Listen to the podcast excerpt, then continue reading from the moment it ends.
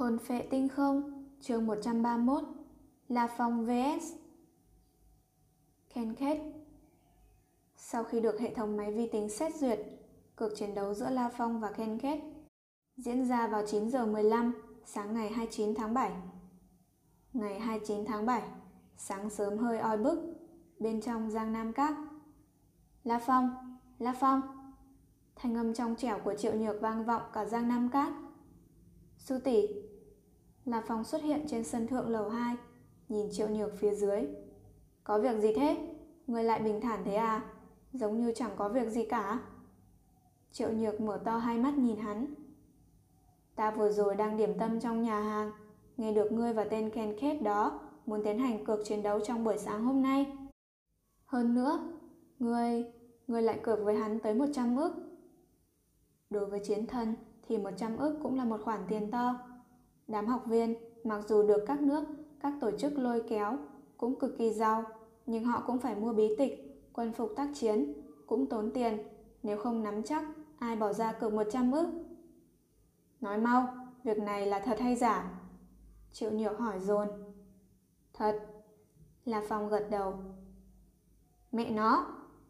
Triệu Nhược nhìn La Phong, ánh mắt như nhìn tên điên. Điên loạn, rõ là điên. Sư tỷ, ta xin được tĩnh tu cho tốt, chuẩn bị sinh tử chiến sáng nay. La Phong vội trở lại tĩnh thất của mình, đối mặt với sư tỷ tùy tiện này, người còn bưu hãn hơn cả nam nhân, La Phong vẫn thấy lánh mặt là tốt nhất. Trong tĩnh thất, mùi đàn hương tràn ngập.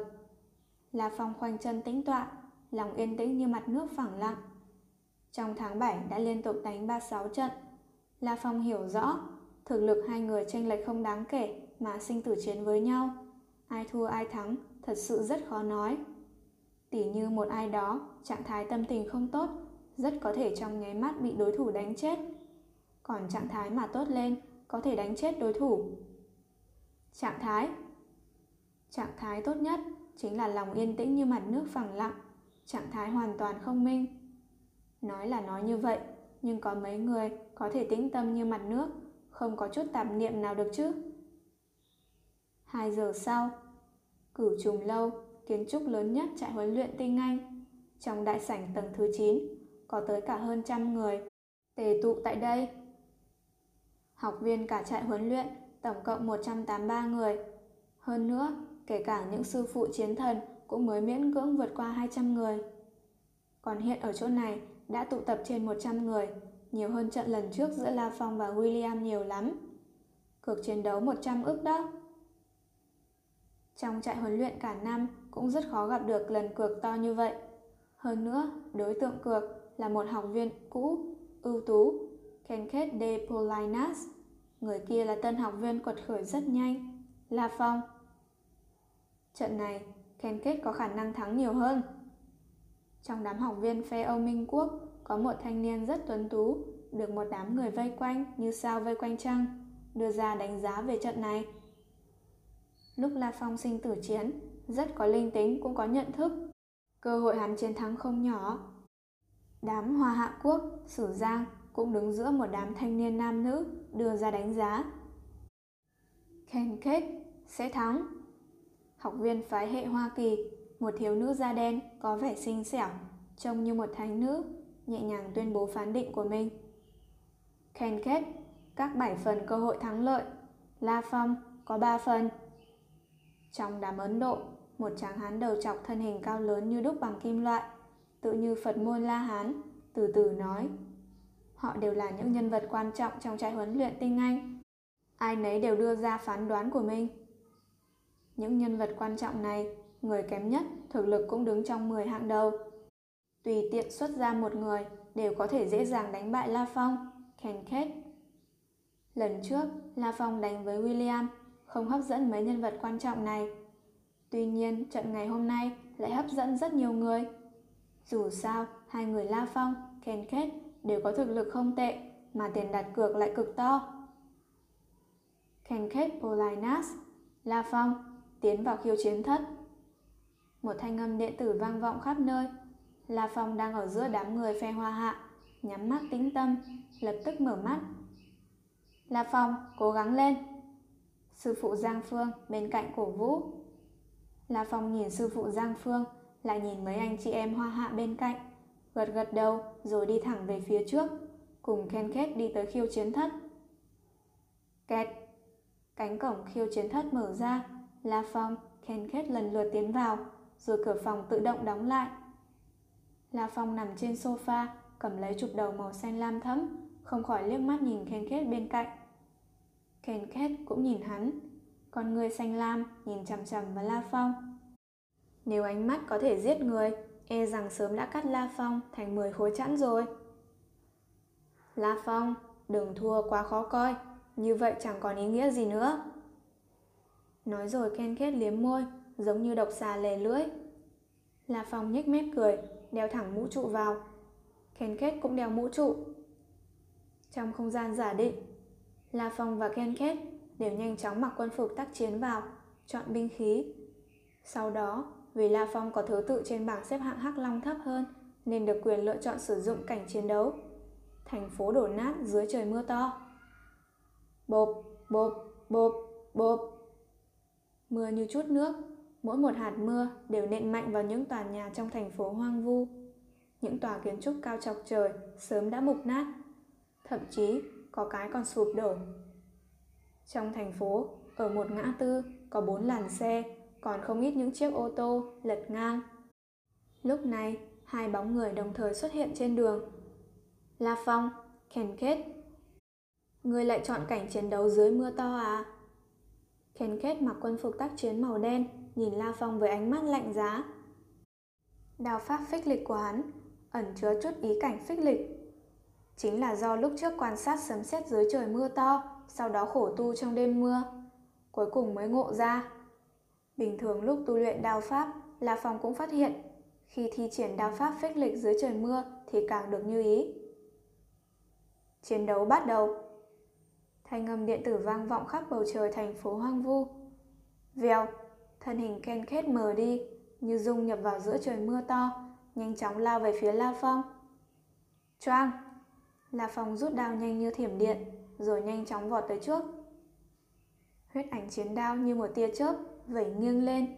Hàn quang chém nghiêng về phía cổ Ken Kết, còn ánh mắt Ken Kết chợt u lãnh, cả người như một con độc xà trong mưa rông, trường kiếm trong tay như độc xà phun độc, đâm thẳng hướng vào đầu La Phong. Đồng thời một tiếng xé gió truyền đến, lại một khối sườn ô tô bằng sắt nát ra. Những mảnh sắt bắn về phía huyết ảnh chiến đao của La Phong. Lợi kiếm đâm vào đầu La Phong. Lùi lại, La Phong trong nháy mắt đưa ra quyết định. Với thân pháp cấp hoàn mỹ của hắn, nắm rất chắc hoàn cảnh chung quanh, tự nhiên hiểu được khi những mảnh sắt bắn tới, hắn đã nằm trong một hoàn cảnh rất xấu. Đồng thời khi lui lại, một luồng đao quang trắng như tuyết lóe lên, sức mạnh 2,8 lần lập tức bộc phát. Đao quang huyết ảnh chiến đao, đích xác rất động lòng người, như điện như xương, dưới trời mưa to, càng thêm có vẻ mộng ảo, lướt qua những mảnh sắt vụn, chém vào trường kiếm nhanh kinh người đang đâm vào mình. Đào pháp phích lịch. Choang! Choang! Những tiếng xoang xoảng vang lên, là Phong toàn lực rút lui ra xa tới ba thước. Thần pháp cấp hoàn mỹ.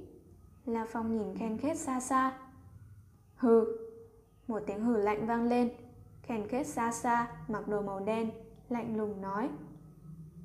Rất kinh ngạc sao? Trong trại huấn luyện tiếng Anh, học viên cũ năm thứ tư, năm thứ năm, chỉ cần không phải quá ngu, phần lớn đều đã lĩnh ngộ được thân pháp cấp hoàn mỹ.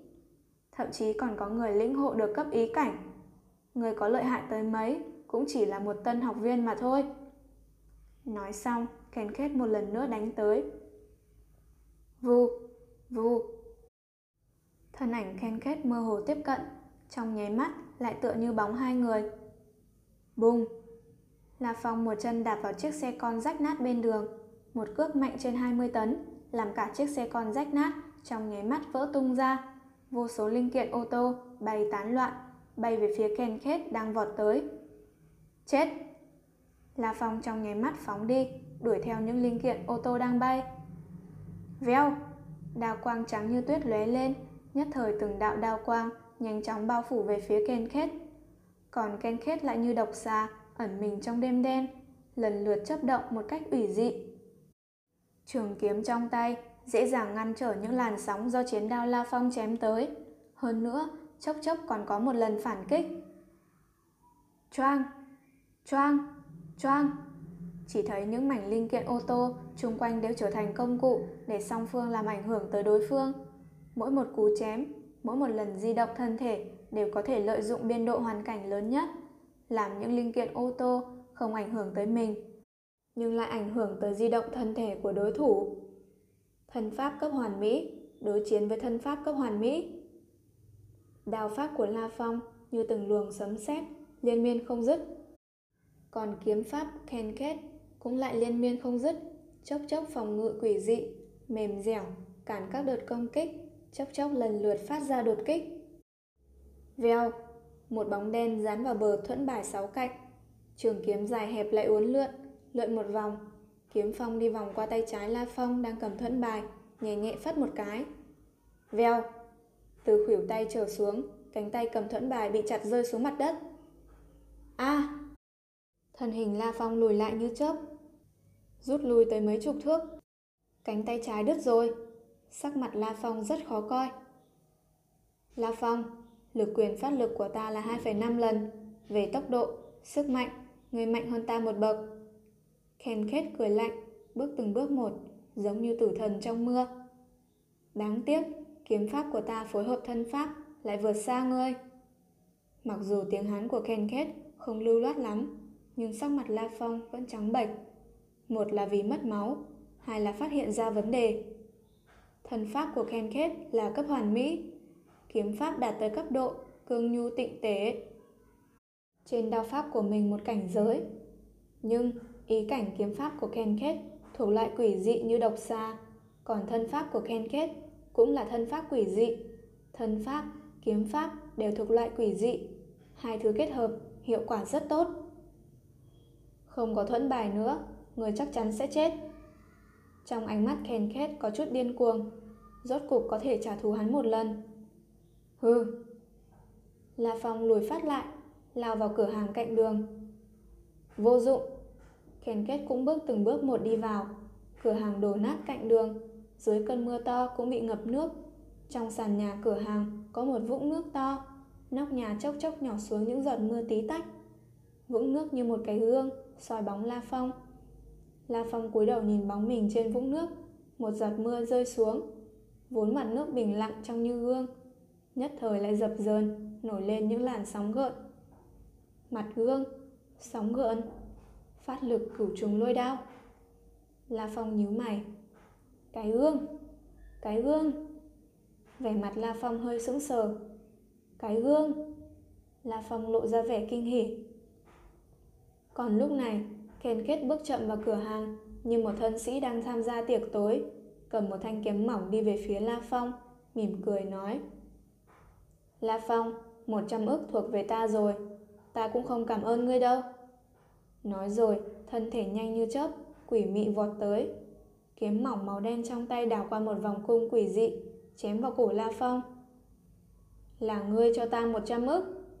La Phong quát lên một tiếng lớn, thân thể đột nhiên vọt tới trước.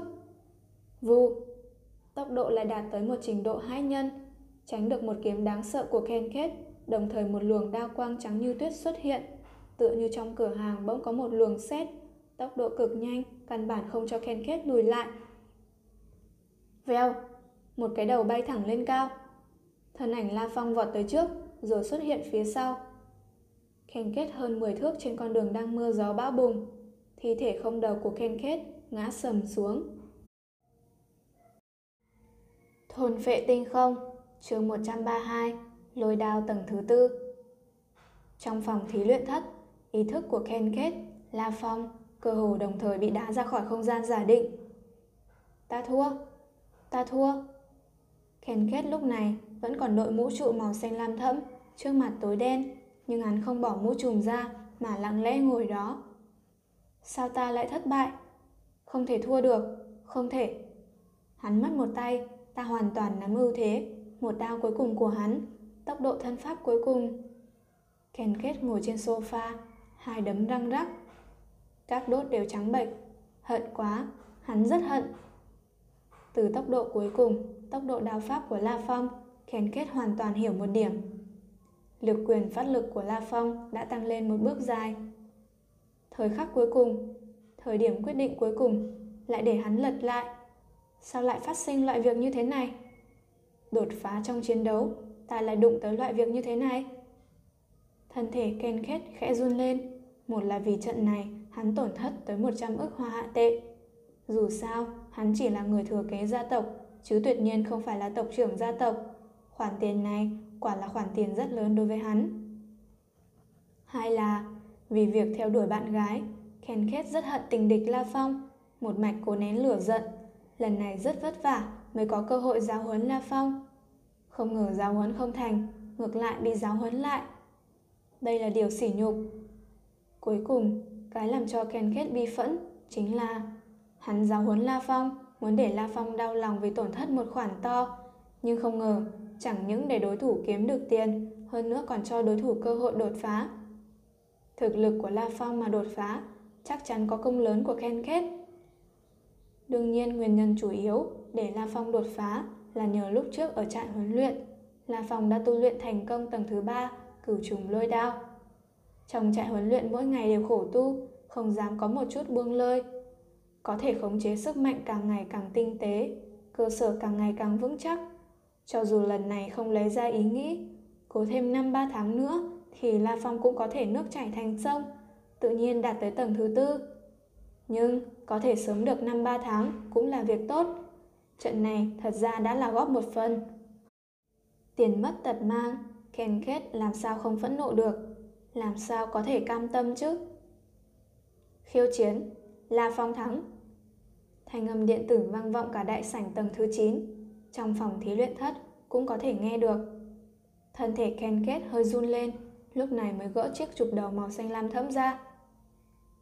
Ken Kết, lần này phải cảm ơn. La Phong đứng trước cửa. Hừ. Ken Kết hừ lạnh một tiếng, cũng đứng dậy rời khỏi sofa. Đột nhiên điện thoại di động trong túi La Phong chuyển đến tiếng chuông du dương. Nghe tiếng này, sắc mặt Ken Kết càng khó coi hơn. La Phong lại mỉm cười, lấy điện thoại di động ra, xem SMS trên điện thoại di động.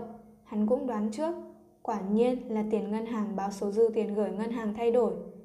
Tổng cộng 200 ức được chuyển tới tài khoản. Trong đó, 100 ức là do La Phong lúc trước chuyển tới tài khoản chuyên dùng cho việc khiêu chiến của trại huấn luyện.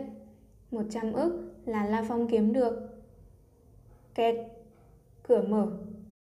La Phong, Ken Kết lần lượt đi ra. Hai người này liếc mắt đã thấy đại sảnh tầng thứ 9, ồn ào náo nhiệt vô cùng. Không ít sư phụ chiến thần cùng một vài nhân vật quan trọng trong trại huấn luyện tinh anh đều giật mình. Dù sao, dưới mắt sư phụ chiến thần và những nhân vật quan trọng trong trại huấn luyện, khen Kết có khả năng thắng lớn hơn. Họ đều hiểu rõ ý cảnh phối hợp giữa thân pháp, kiếm pháp của Ken Kết có hiệu quả cộng hưởng như thế nào.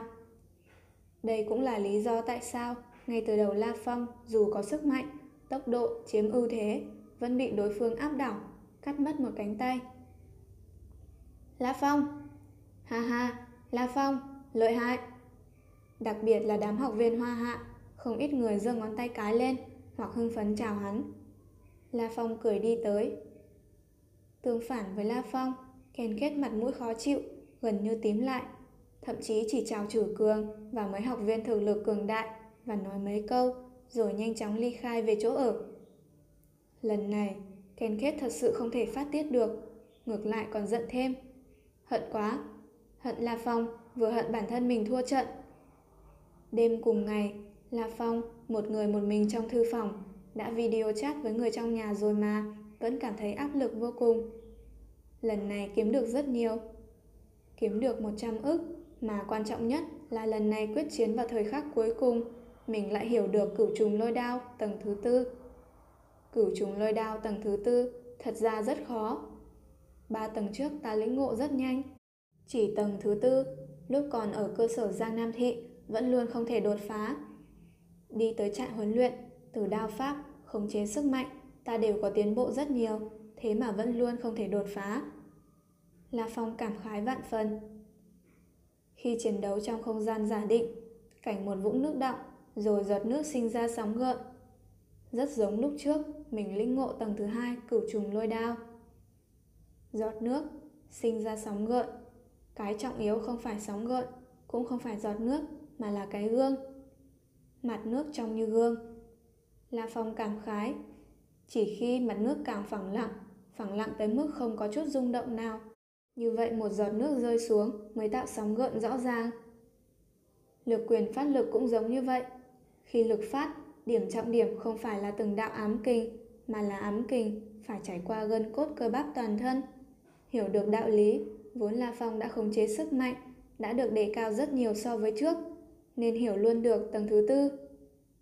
Tầng thứ tư, bây giờ ta đã hiểu được tầng thứ tư. Như vậy, lực quyền phát lực của ta đã đạt tới 3,5. Ánh mắt La Phong tỏa sáng, còn cấp bậc thí luyện tháp của ta là 3,4. Thiếu chút nữa. 3,4 nhân với 3,5 mới là 11,9. Thiếu chút nữa, chỉ cần cấp bậc thí luyện tháp ta đạt tới 3,5.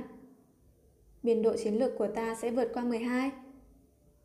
Dựa theo bản hợp đồng với cực hạn vũ quán, chỉ cần trước ngày 1 tháng 8, biên độ chiến lược đạt tới 12 là có thể đạt được quân phục tác chiến hệ quy.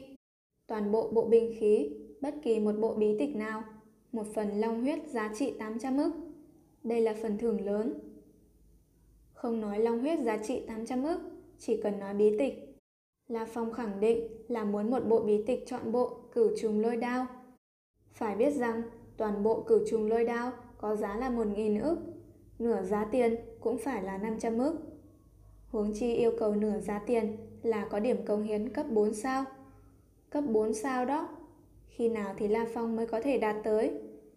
Còn bây giờ, có thể có được một bộ bí tịch như vậy một cách miễn phí. Một bộ bí tịch, thêm long huyết thêm quân phục tác chiến, binh khí. Cho dù nửa giá tiền cũng tuyệt đối phải trên ngàn ức.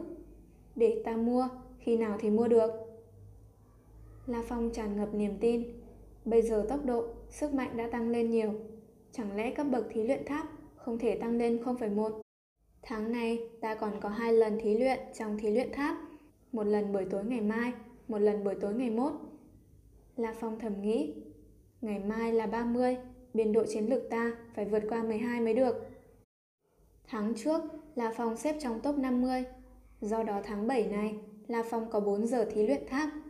Phân biệt là ngày 9, ngày 25, ngày 30, ngày 31. Mỗi ngày 1 giờ. Sở dĩ an bài như vậy chính là bởi vì cần biên độ chiến lược cuối cùng trước 0 giờ ngày 1 tháng 8. Nên La Phong đương nhiên tập trung đều an bài vào hai ngày cuối cùng, mỗi ngày 1 giờ thí luyện biên độ chiến lược 12, nhất định phải đạt tới. Ngày hôm sau, vào ban ngày, La Phong dành phần lớn thời gian ở mật thất ngầm, làm quen với cửu trùng lôi đao tầng thứ tư. Cơm chiều xong, hắn bắt đầu tĩnh tu, chuẩn bị đêm nay thí luyện trong thí luyện tháp. Cho đến 9 giờ 35 tối, La Phong đi tới tầng thứ 9 cửu trùng lâu. La Phong La Phong, xin chào. Nhiều học viên da đen, da trắng, da vàng đều cười chào hỏi La Phong. Tâm tình La Phong cũng rất tốt, cũng cười chào lại, rồi lập tức tiến vào thí luyện thất. Nằm trên sofa, cầm chụp đầu màu xanh lam thẫm. Tranh thủ một lần phải thành công. Có long huyết, ta có thể trong vòng 1-2 tháng trở thành tinh thần niệm sư chiến thần cao cấp, vô địch trong giới chiến thần. La Phong lặng lẽ cổ vũ mình, rồi sau đó đeo mũ trụ. Trong không gian giả định, Mặt đất hợp kim màu bạc vô biên vô bờ, xa xa, một tòa tháp bảy tầng duy nhất khổng lồ, cao vút, chính là thí luyện tháp. Xoát, là phòng xuất hiện trên mặt đất. Ta muốn vào kiểm tra cấp bậc lực quyền phát lực. La Phong hô. Kiểm tra cấp bậc lực quyền kỳ thật là trong không gian giả định, bất luận là không gian giả định khiêu chiến thất hay không gian thí luyện thất.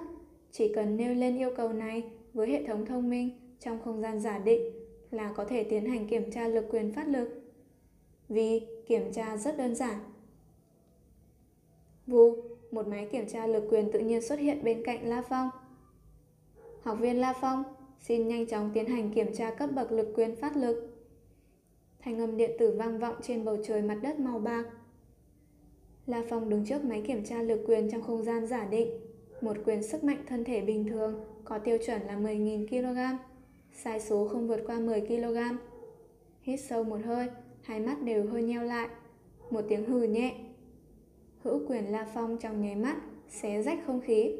Bên trong thân thể, liên tiếp bốn đạo ám kình nhanh chóng, dũng mãnh, tràn vào cánh tay, rồi nắm tay, làm tốc độ nắm tay La Phong tăng vọt, mang theo tiếng rít xé không khí đáng sợ, nện mạnh vào bia quyền. Bùng! Bia quyền phát ra một tiếng vang, chớp mạnh lên. Màn hình hiển thị hiện lên con số 35.080 kg lược quyền phát lực cấp bậc 3,5. Chúc mừng học viên La Phong, bây giờ biên độ chiến lược ngươi là 11,9. Thanh âm điện tử chẳng hề có vẻ gì vui mừng. 11,9, còn thiếu chút nữa là 12 rồi. La Phong đi thẳng về thí luyện thất xa xa. Còn máy kiểm tra lực quyền hóa thành hư vô. Thí luyện tháp tầng thứ ba Một khoảng hoang dã. Thí luyện tầng thứ ba giai đoạn B, học viên La Phong. Mục tiêu của ngươi là trong 30 phút đánh chết 190 con kim ngột thứ, cấp thủ tướng sơ cấp cùng với 10 con kim ngột thứ, cấp thủ tướng trung cấp. Chúc thành công! Thanh âm điện tử vừa dứt, bầu trời hoang dã nhất thời xuất hiện một bầy quái thú phi cầm đông nghịt. Trong quái thú biết bay, kim ngột thứ là quái thú họ nhà ó, hung tàn chứ danh. Còn kim ngột thứ yếu nhất cũng là cấp thủ tướng sơ cấp. Đến đây đi. Thí luyện tầng thứ ba là phòng đã chết không bao nhiêu lần trong bầy quái thú kim ngột thú rồi. Bầy quái thú phi cầm đáng sợ hơn bầy quái thú họ nhà thú nhiều. Vì một khi bị lợi chảo của phi cầm quái thú chộp vào, có thể kéo tung cả người nhân loại lên cao.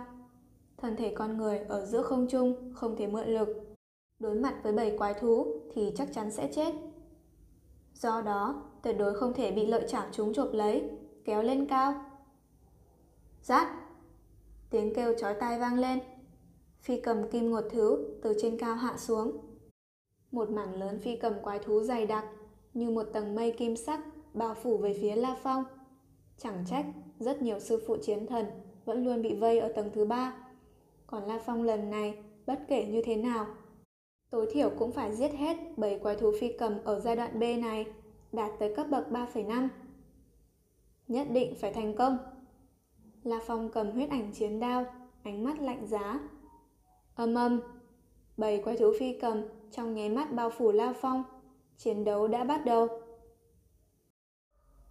Thôn phệ tinh không, chương 133, thưởng lớn. Kim ngột thứ, ác điểu họ nhà ó. Phía trên cánh và thân thể có lông vũ màu đen tuyền, mờ ảo có màu xám bạc. Dưới thân và bụng cũng như lông phía dưới cánh đều là màu vàng kim. Hai móng mạnh mẽ cùng với sức đập cánh đều sinh ra uy hiếp rất lớn với La Phong. Cho dù tốc độ đã tăng tới một bước dài, nhưng dưới sự vây công của bầy quái thú phi cầm, thân pháp vẫn còn thiếu một chút. Tốc độ căn bản cũng không bộc phát hết. Phốc! Hư! Trong bảy quái thú phi cầm, đao quang trắng như tuyết lần lượt lóe lên. Những tiếng kêu thê lương cũng vang vọng cả thiên không. Những con kim hột thứ rơi rụng, còn những con kim hột thứ khác lại điên cuồng vây công. Con trước ngã xuống, con sau tiến lên. Nói về tốc độ, tốc độ bay kim ngột thứ vẫn vượt xa quái thú ngang cấp. Phi cầm nhanh hơn thú, điều này làm La Phong căn bản không thể thoát khỏi đám phi cầm, chỉ có thể bị đám phi cầm vây công. Đao pháp như xét, đao nào đao nấy lấy mạng. Không ổn. La Phong bị một con kim ngột thứ dùng hai móng kéo lên, chân rời khỏi mặt đất là không thể mượn lực. La Phong lúc này không thi triển thân pháp, bị đám phi cầm kim ngột thứ vây, trong nháy mắt bị xé tứ phân ngũ liệt. Thi thể La Phong biến mất, đám phi cầm kim ngột thứ cũng biến mất. Đau thật. La Phong một lần nữa xuất hiện giữa hoang dã. Cấp bậc thí luyện tháp ta bây giờ là bao nhiêu? La Phong ngẩng đầu hô. Dưới trạng thái giết chóc, La Phong căn bản không dám phân tâm. Tự nhiên cũng không đếm mình làm tới đâu, giết được bao nhiêu con kim ngột thứ. Chỉ cảm thấy dài hơn so với lần trước. Bất luận làm sao, cuối cùng vẫn không thể thành công. Một thanh âm điện tử vang lên. Thí luyện tháp đẳng cấp 3,5. 3,5 à? La Phong lộ ra vẻ kinh hỉ. 3,5 nhân với 3,5, biên độ chiến lược của mình đã là 12,25 rồi. Đã vượt qua 12 rồi. Thành công rồi. Ha ha, mình đã thành công thật rồi. Từ sau khi đi tới trại huấn luyện tinh Anh, mình không có một ngày nào dám buông lơi. Nguyên nhân chính là tháng đầu, liều mạng tu luyện mới có thể ngay tháng đầu đã xếp hạng 68, đạt được hợp đồng cung cấp của cực hạn vũ quán. Sau khi có được hợp đồng đó, mình càng tận dụng kỳ hạn 3 tháng, tự đặt tiêu chuẩn cao nhất cho mình, không có lúc nào không mài rũa võ đạo. Lúc tắm, đầu óc cũng suy nghĩ về đao pháp. Khi nói chuyện với người trong nhà và Từ Hân, có đôi khi cũng phân tâm, tự hỏi về đao pháp. Một tháng cuối cùng, điên cuồng khiêu chiến khắp trại huấn luyện, lần lượt sinh tử chiến. Một lần cuối cùng, cực chiến đấu tới 100 ức. Rốt cục, vào tối 30 tháng 7, biên độ chiến lược của mình rốt cục đã đạt tới 12 rồi. Ha ha, tới đây, giai đoạn B tầng thứ 3. Tiếp tục. La Phong cười ha ha. Trên bầu trời lại một lần nữa xuất hiện bảy quái thú phi cầm, kim một thứ. La Phong rốt cuộc không còn áp lực tâm lý, chỉ toàn tâm vào thí luyện. Một giờ thí luyện đã chấm dứt. Cuối cùng, cấp bậc thí luyện tháp La Phong là 3,6. Hắn thành công hoàn thành giai đoạn B. Nhưng khi tới giai đoạn C thì La Phong lại chẳng mấy chốc đã bị giết chết. Ủa, phát lực thân thể ta là 3,5 lần. Thần pháp cũng là cấp hoàn mỹ. Nhược điểm của ta là đao pháp. Đao pháp mới tới bậc 2 đại thành. La Phong hiểu rằng cấp bậc thí luyện tháp càng về sau yêu cầu càng cao. Nếu đao pháp yếu, đối mặt với bảy thú vây công, căn bản không có cách nào trong nháy mắt tiêu diệt trên 10 con quái thú. Cấp bậc thí luyện tháp là 3,6. Thành tích này kỳ thật coi như tương đối khá trong cộng đồng chiến thần rồi. Biên độ chiến lược của ta là 12,6. La Phong vui vẻ vô cùng. Giang Nam Các, trong thư phòng chỗ ở La Phong. Khi La Phong trở về, lập tức mở laptop. Lúc này đã là 10 giờ 30 tối. Bất chấp mọi việc, La Phong nhanh chóng truy xuất từ laptop ra bản hợp đồng ký kết giữa mình và cực hạn vũ quán. Đây là bản scan, hồi trước đã scan bản hợp đồng mình ký vào đây. Trong bản hợp đồng này có số điện thoại. Một khi biên độ chiến lược La Phong đạt tới yêu cầu, được phép gọi số điện thoại này, sẽ được thưởng. Thưởng lớn nha. La Phong hít sâu một hơi. Một phần long huyết toàn giá là 1.600, nửa giá là 800 ức. Một bộ bí tịch cửu trùng lôi đao, nửa giá cũng 500 ức. Bộ quân phục tác chiến tiện nghi, binh khí chọn bộ, toàn giá cũng phải 100. Nửa giá cũng gần trăm. Cho dù nửa giá cũng là một con số kinh người. Đương nhiên, giá thành của cực hạn vũ quán cũng rất thấp. Cửu trùng lôi đao kỳ thật là bán bản quyền, giá thành cơ hồ không có. Giá thành long huyết, toàn thế giới, e rằng chỉ có quán chủ hồng biết, vì chỉ có một mình hắn có thể cung cấp long huyết. Giá thành quân phục tác chiến, binh khí cũng chỉ vài chục ức. Toàn bộ cộng lại, giá thành nhiều nhất mấy trăm ức, không quá một ngàn. Đó là giá thành. Mua đồ này, ai có thể dựa theo giá thành mà bán cho ngươi? Cho dù chính phủ các ngươi đi mua long huyết, cũng phải dựa theo giá 800 ức mà mua. Tích tích. La Phong bấm số điện thoại. Xin chào, một thanh âm trầm thấp vang lên. Xin chào, ta là La Phong, ở trại huấn luyện tinh Anh. La Phong lúc này ngược lại rất bình tĩnh. Lúc trước ta ký với Vũ Quán một hợp đồng, trong hợp đồng có 5 điều khoản thưởng. Ta chỉ cần đạt tới một cái trong đó là được gọi điện thoại, lấy được phần thưởng từ ngươi, đúng không? Đúng. Thanh âm trầm thấp nói. Biên độ chiến lược của ta đã vượt qua 12, phù hợp với điều khoản thứ nhất. La Phong nói. Chờ một chút, ta xem xét một chút. Chỉ một lát sau, thanh âm đó có vẻ hơi cao lên. À, chúc mừng ngươi, học viên La Phong. Biên độ chiến lược của ngươi bây giờ là 12,6, còn bây giờ là ngày 30 tháng 7, 22 giờ 56. Trước ngày 1 tháng 8, phù hợp với điều khoản thưởng. Phần thưởng của ngươi là quân phục tác chiến hệ 9, binh khí chọn bộ đủ loại, một bộ bí tịch tùy ý, cùng với một phần long huyết giá trị 800 ức. La Phong nghe nói như thế, không khỏi kích động nghiến răng, nắm tay không khỏi nắm chặt lại. Thành công rồi. Xin mời học viên La Phong nói lại về kích cỡ quân phục tác chiến của ngươi. Tất cả binh khí chọn bộ cho ta biết. Ngươi cũng nói rõ tên bộ bí tịch mà mình muốn. Thanh âm trầm thấp tiếp tục nói. Ta muốn một bộ quân phục tác chiến hệ 9, kích cỡ là... La Phong nhanh chóng báo ra kích cỡ, hình thức quân phục tác chiến, huyết ảnh chiến đao, thuẫn bài sáu cạnh. Hơn nữa, cũng nói cả yêu cầu đồng hồ thông tin, ống nhòm, ba lô và vài công cụ phụ trợ khác. Đương nhiên, cũng có cả phi đao của mình. Ta cần chọn bộ bí tịch cửu trùng lôi đao. Cuối cùng, chính là một phần long huyết. La Phong trả lời. Được rồi, ta muốn trong số 10 thanh phi đao hệ 9 có hai thanh đổi thành phi đao cấp SS. Ta có thể gửi tiền mua hai thanh phi đao cấp SS. Phi đao thể tích nhỏ, dùng ít vật liệu, cho dù là cấp SS cũng có giá thấp hơn huyết ảnh chiến đao, ngang cấp rất nhiều. Hai thanh phi đao cấp SS coi như phần phụ thêm cho bộ quân phục tác chiến đi. Thanh âm trầm thấp, hiển nhiên không quan tâm tới hai thanh phi đao cấp SS. Dù sao, một thanh phi đao cấp SS toàn giá cũng chỉ là 4 ức, nửa giá mới 2 ức. Giá thanh còn thấp hơn nữa. Đối với cực hạn vũ quán thì khi tưởng lớn còn quan tâm gì tới chút tiền. Trại huấn luyện tinh anh ở tổng bộ căn cứ thị nên phần thưởng phòng trừng trong vòng một giờ sẽ đưa tới cửa chính trại huấn luyện. Người có thể tới chỗ đó nhận thưởng. Thanh âm trầm thấp nói. Một giờ à? La Phong lộ ra vẻ kinh hỉ. Không ngờ lấy được hàng nhanh như vậy. Cuối cùng, chúc mừng học viên La Phong đã có thể đạt được thưởng lần này. Đồng thời, học viên La Phong cũng cần nỗ lực nhiều lên, tranh thủ sớm đưa biên độ chiến lược đạt tới 16, đạt được khoản thưởng khác. Thanh âm trầm thấp nói xong, sau đó cúp điện thoại. Gọi điện thoại xong, bên trong thư phòng vô cùng an tĩnh. Tiếng tim La Phong đập rất nhanh. Long huyết. Long huyết chẳng mấy chốc sẽ tới. Thực lực của ta đã trong nháy mắt phát sinh biến hóa kinh người. La Phong đến lúc này vẫn hơi cảm thấy như đang mơ. Cứ như vậy, bí tịch cửu trùng lôi đao, một phần long huyết, cứ như vậy mà tới tay mình rồi. Xem động tĩnh mà giải thưởng cực lớn một nghìn ức đưa tới, cũng biết một nghìn ức là khoản tiền lớn như thế nào. Còn một bộ bí tịch, một phần long huyết, cho dù nửa giá, cộng lại cũng vượt xa một nghìn ức rồi. Kích động. La Phong thật ra rất kích động.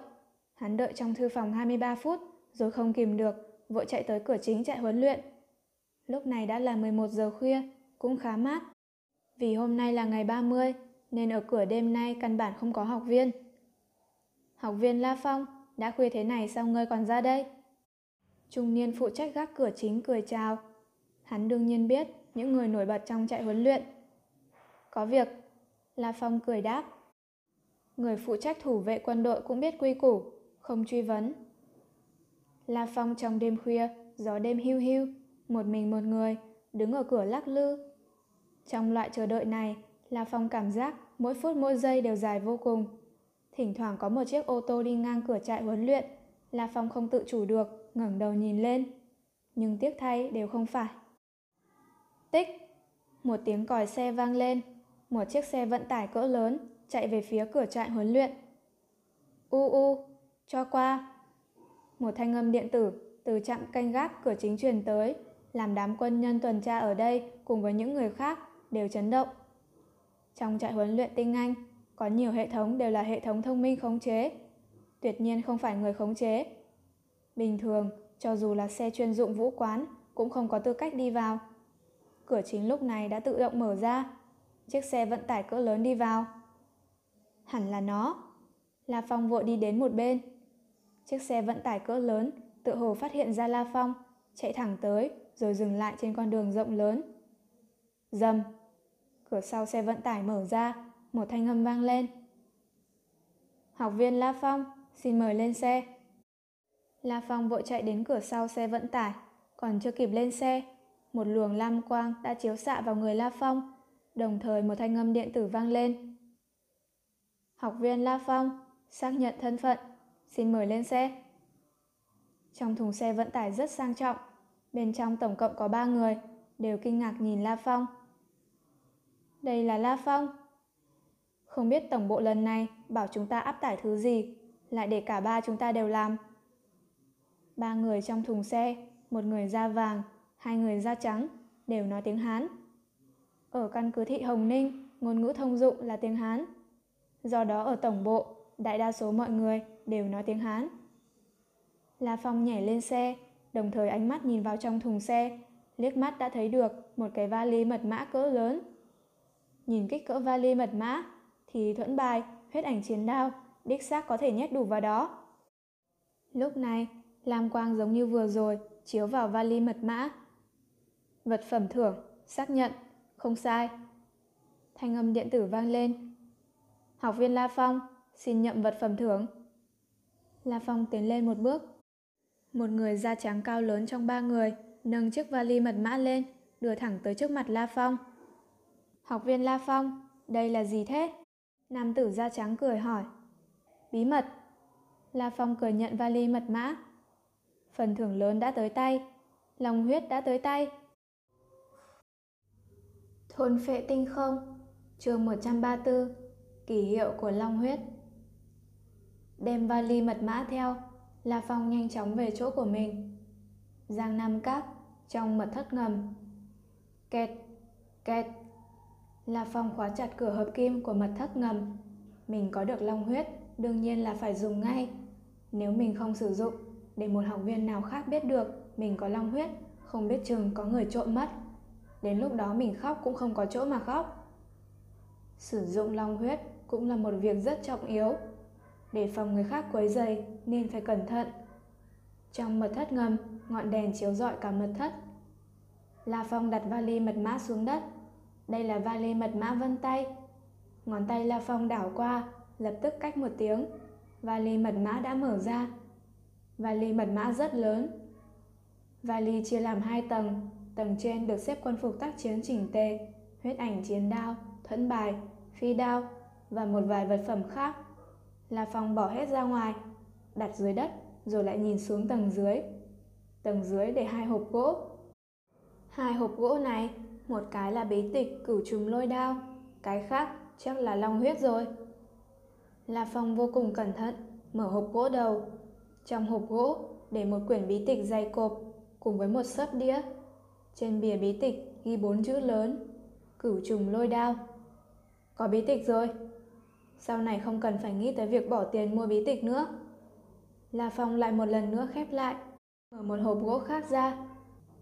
các Hộp gỗ mở ra, bên trong là một tấm xốp cố định một ống nghiệm Ống nghiệm có nút, nút chặt. Bên trong ống nghiệm đang có chất lỏng màu vàng kim, đại khái chiếm một phần ba dung tích ống nghiệm. Đây là long huyết. Long huyết giá trị 800 ức. Lạc Phong vô cùng cẩn thận, gỡ tấm xốp ra, rồi sau đó cẩn thận cầm lấy ống nghiệm, sợ bị rơi mất. Nhưng theo lý thuyết thì ống nghiệm đựng long huyết hẳn là rất chắc mới đúng. Nhưng La Phong lại không dám thí nghiệm loạn. Hắn dơ cao ống nghiệm về phía đèn huỳnh quang, ngọn đèn chiếu rọi xuống, màu vàng kim làm cho người ta rộn lên. Nếu không biết giá trị của nó, căn bản không có cách nào làm cho người ta tin rằng món đồ đó giá trị cả ức. Hả? La Phong cúi đầu nhìn. Vốn phía dưới hộp gỗ long huyết còn có một bản thuyết minh. La Phong cầm lên nhìn kỹ, không khỏi nở nụ cười. Nguyên lai sử dụng long huyết lại đơn giản như vậy. Dựa theo hướng dẫn, chỉ cần đổ long huyết thoa lên người là được. Hơn nữa, không cần phải đổ toàn thân, chỉ cần đổ vào nơi nào đó là được. Long huyết sẽ tự nhiên thẩm thấu, bao kín toàn thân. Điều kinh kỵ duy nhất là không thể uống. Buổi tối nay kiểm tra lực quyền ở cửu trùng lâu là 25.100 kg. Không biết sử dụng long huyết xong sẽ đạt tới bao nhiêu. Kỳ thật, cuối tháng 6, lực quyền La Phong mới tới 19.600 kg. Xong qua cả tháng 7, lực quyền La Phong đã gia tăng vượt quá 5.000 kg. Loại biên độ này rất kinh người. Kỳ thật cũng không kỳ quái. Đầu tháng 7, La Phong được phân sử dụng trọng lực thất văn minh cổ 4 giờ, phân chia thành 12 lần, mỗi lần 20 phút. Mỗi ngày, ở trong trọng lực thất, văn minh cổ 20 phút. Trong 12 ngày, cứ 3 ngày là sánh ngang với 15 ngày bình thường. Chỉ cần 12 ngày này cũng đủ bằng với việc thật thà tu luyện 2 tháng. Do đó, trong tháng 7 mới có hiệu quả kinh người như vậy. Kỳ thật, La Phong cũng không quá ghê gớm. Nếu ai đó một tháng, mỗi ngày đều vào trọng lực thất văn minh cổ, thì một tháng có thể bằng với 10 tháng bình thường. Lực quyền của ta là 25.100 kg. Sử dụng lòng huyết xong, nếu gấp đôi sẽ đạt tới 5 vạn kg. La Phong thầm nghĩ, thực lực càng cao, hiệu quả long huyết càng yếu ớt. Thực lực càng thấp, hiệu quả long huyết lại càng rõ ràng. Một vũ giả cấp chiến sĩ vì bản thân quá yếu, dùng long huyết xong, thực lực thậm chí còn tăng lên 4 lần so với trước. Có thể tăng lên gấp đôi, chỉ là một con số đại khái. Hiện tại, tố chất thân thể ta chỉ là chiến tướng trung cấp. Sử dụng long huyết, không biết chừng không chỉ gấp 2, thậm chí còn có thể là gấp 3. La Phong thầm chờ mong. Hắn chưa sử dụng long huyết bao giờ. Trên thế giới, có lẽ có người khác sử dụng long huyết, nhưng người ta không công bố kinh nghiệm. Không ai biết dữ liệu đại khái, chỉ có tự mình cảm thụ thôi. Trong mật thất ngầm, La Phong nằm dài trên mặt đất, tay trái cầm ống nghiệm đựng long huyết, nhẹ nhẹ rút nút ra. Nhất thời, một mùi vị đặc thù tràn ngập cả mật thất ngâm Chỉ cần hít vị này vào trong cơ thể, là Phong đã cảm giác thấy mỗi một chỗ, toàn thân đều mờ ảo run lên. Có một loại cảm giác có thể tu luyện gen rất mạnh. Long huyết La Phong khẽ nghiêng ống nghiệm, đổ long huyết vào ngực mình. Độ đặc dính của long huyết khá là cao, trông như thủy ngân. Chút xuống hết. Cả ống nghiệm cũng chỉ có chút xíu. Một phần long huyết dung tích một phần ba ống nghiệm, đích xác rất nhỏ, chỉ chiếm một mảng nhỏ trên ngực. Chẳng mấy chốc toàn bộ long huyết trong ống nghiệm đã chảy ra. La Phong vứt ống nghiệm sang một bên. Diện tích quá nhỏ. La Phong lúc này dùng hai tay trái phải xoa vào long huyết, nhanh chóng xoa khắp nửa người ở chân. Sau khi hai tay xoa, chợt cả người rung lên. La Phong nhất thời cảm thấy nửa thân trên và hai bàn tay bắt đầu nóng lên. Có tác dụng rồi. La Phong rất chờ mong. Chỉ cảm thấy một luồng nhiệt lưu chạy dọc theo da nơi có long huyết, nhanh chóng dung nhập vào trong thân thể rồi tràn vào mọi chỗ trên toàn thân. Hai chân, hai tay, lưng, ngực, đầu, mọi vị trí. Hơn nữa, luồng nhiệt lưu liên tục tăng cường, mắt thường có thể thấy long huyết nhanh chóng giảm bớt trên lớp da, tựa hồ thẩm thấu vào trong da rồi. Nhiệt lưu không ngừng trở nên mạnh lên, nhiệt độ không ngừng đề cao. Bản thuyết minh có nói mình sẽ rất đau, thậm chí còn làm cho người ta hôn mê. Nhưng không ngờ đau đớn như vậy. Ta từ bé đã chịu chứng đau đầu hành hạ, sức chịu đựng rất mạnh. Không ngờ. La Phong nắm chặt hai đấm, toàn thân khẽ run lên, lúc này giống như có ngàn vạn con kiến đang cắn xé khắp thân thể. Loại đau đớn này làm cho mặt La Phong trắng bệch. Hơn nữa, cảm giác đau đớn không ngừng mạnh hơn. Tê dại, thậm chí còn buốt nhói. Khắp toàn thân, thậm chí cả đầu. Nóng, làm cho người ta cảm giác giống như bị thiêu trên lửa. Tê dại, làm cho người ta ngứa, muốn gãi chảy máu. Đau đớn, đau đớn xâm nhập tận cốt tủy, làm cho người ta co quắp. À, mồ hôi hột lăn đầy trán La Phong. Toàn thân co giật từng cơn, cơ bắp co quắp, tim đập gia tốc, tốc độ máu chảy trong cơ thể không ngừng gia tăng. Tiếng tim đập, thịch, thích thích Mỗi một lần tim đập đều như trống gõ, liên tục vang lên bên tai. Thanh âm càng lúc càng lớn, càng lúc càng lớn. Cuối cùng, hắn mất đi ý thức, hôn mê. Chỉ thấy long huyết bên ngoài thân thể La Phong không ngừng giảm bớt, không ngừng thẩm thấu tiến vào trong cơ thể. Còn theo tốc độ thẩm thấu, La Phong liên tục co quắp toàn thân, không chỉ riêng cả thân thể co quắp, thậm chí còn mỗi một sợi cơ bắp đều đang co quắp lại. Chỉ thấy nửa người ở trần của La Phong, những cơ bắp bên ngoài nổi vằn lên, giống như những con run đang vặn vẹo. Da đỏ như bị thiêu đốt, da toàn thân nổi gân xanh phồng lên, vặn vẹo, rất kinh người. Xoẹt, xoẹt. Nương theo quá trình hãi nhân này, từng tế bào trên thân thể La Phong đều điên cuồng thôn phệ loại năng lượng kỳ dị này. Bắt đầu lần lượt lột xác. Từ nhỏ đến lớn, qua bao nhiêu năm. Cho dù là lần đầu tiên, là phòng giác tỉnh thành tinh thần niệm sư, biên độ thân thể lột xác cũng không ghê gớm như lúc này. Tế bào gen bên trong, dưới năng lượng long huyết nhanh chóng lột xác, thoát ly những gen vô dụng, đề cao những gen hoàn thiện. Một vài tế bào bị bỏ đi, tạp chất, bị bài trừ thẳng ra ngoài, tiết ra ngoài thân thể La Phong, có vẻ rất dơ bẩn. Dưới sự thẩm thấu dẫn tới lột xác tế bào, làm gân, cốt, mô, cơ bắp, da, lục phủ ngũ tạng của La Phong đều phát sinh biến hóa kinh người. Độ cứng của xương cốt không ngừng tăng lên, tính dẻo dai của màng xương và các mô cũng phát sinh những bước nhảy vọt, lần lượt lột xác. Năng lượng long huyết đủ để cung ứng cho cả quá trình lột xác. Tất cả đều nhanh chóng phát sinh. So với tốc độ tu luyện bình thường thì nhanh hơn ngàn lần, vạn lần. Đồng thời, giữa thức hải của La Phong, trong thức hải mênh mông, giữa thức hải sương mù bao phủ, viên cầu vàng sậm, thật lớn, không còn từ từ xoay tròn, từ từ phóng thích tinh thần niệm lực như lúc trước.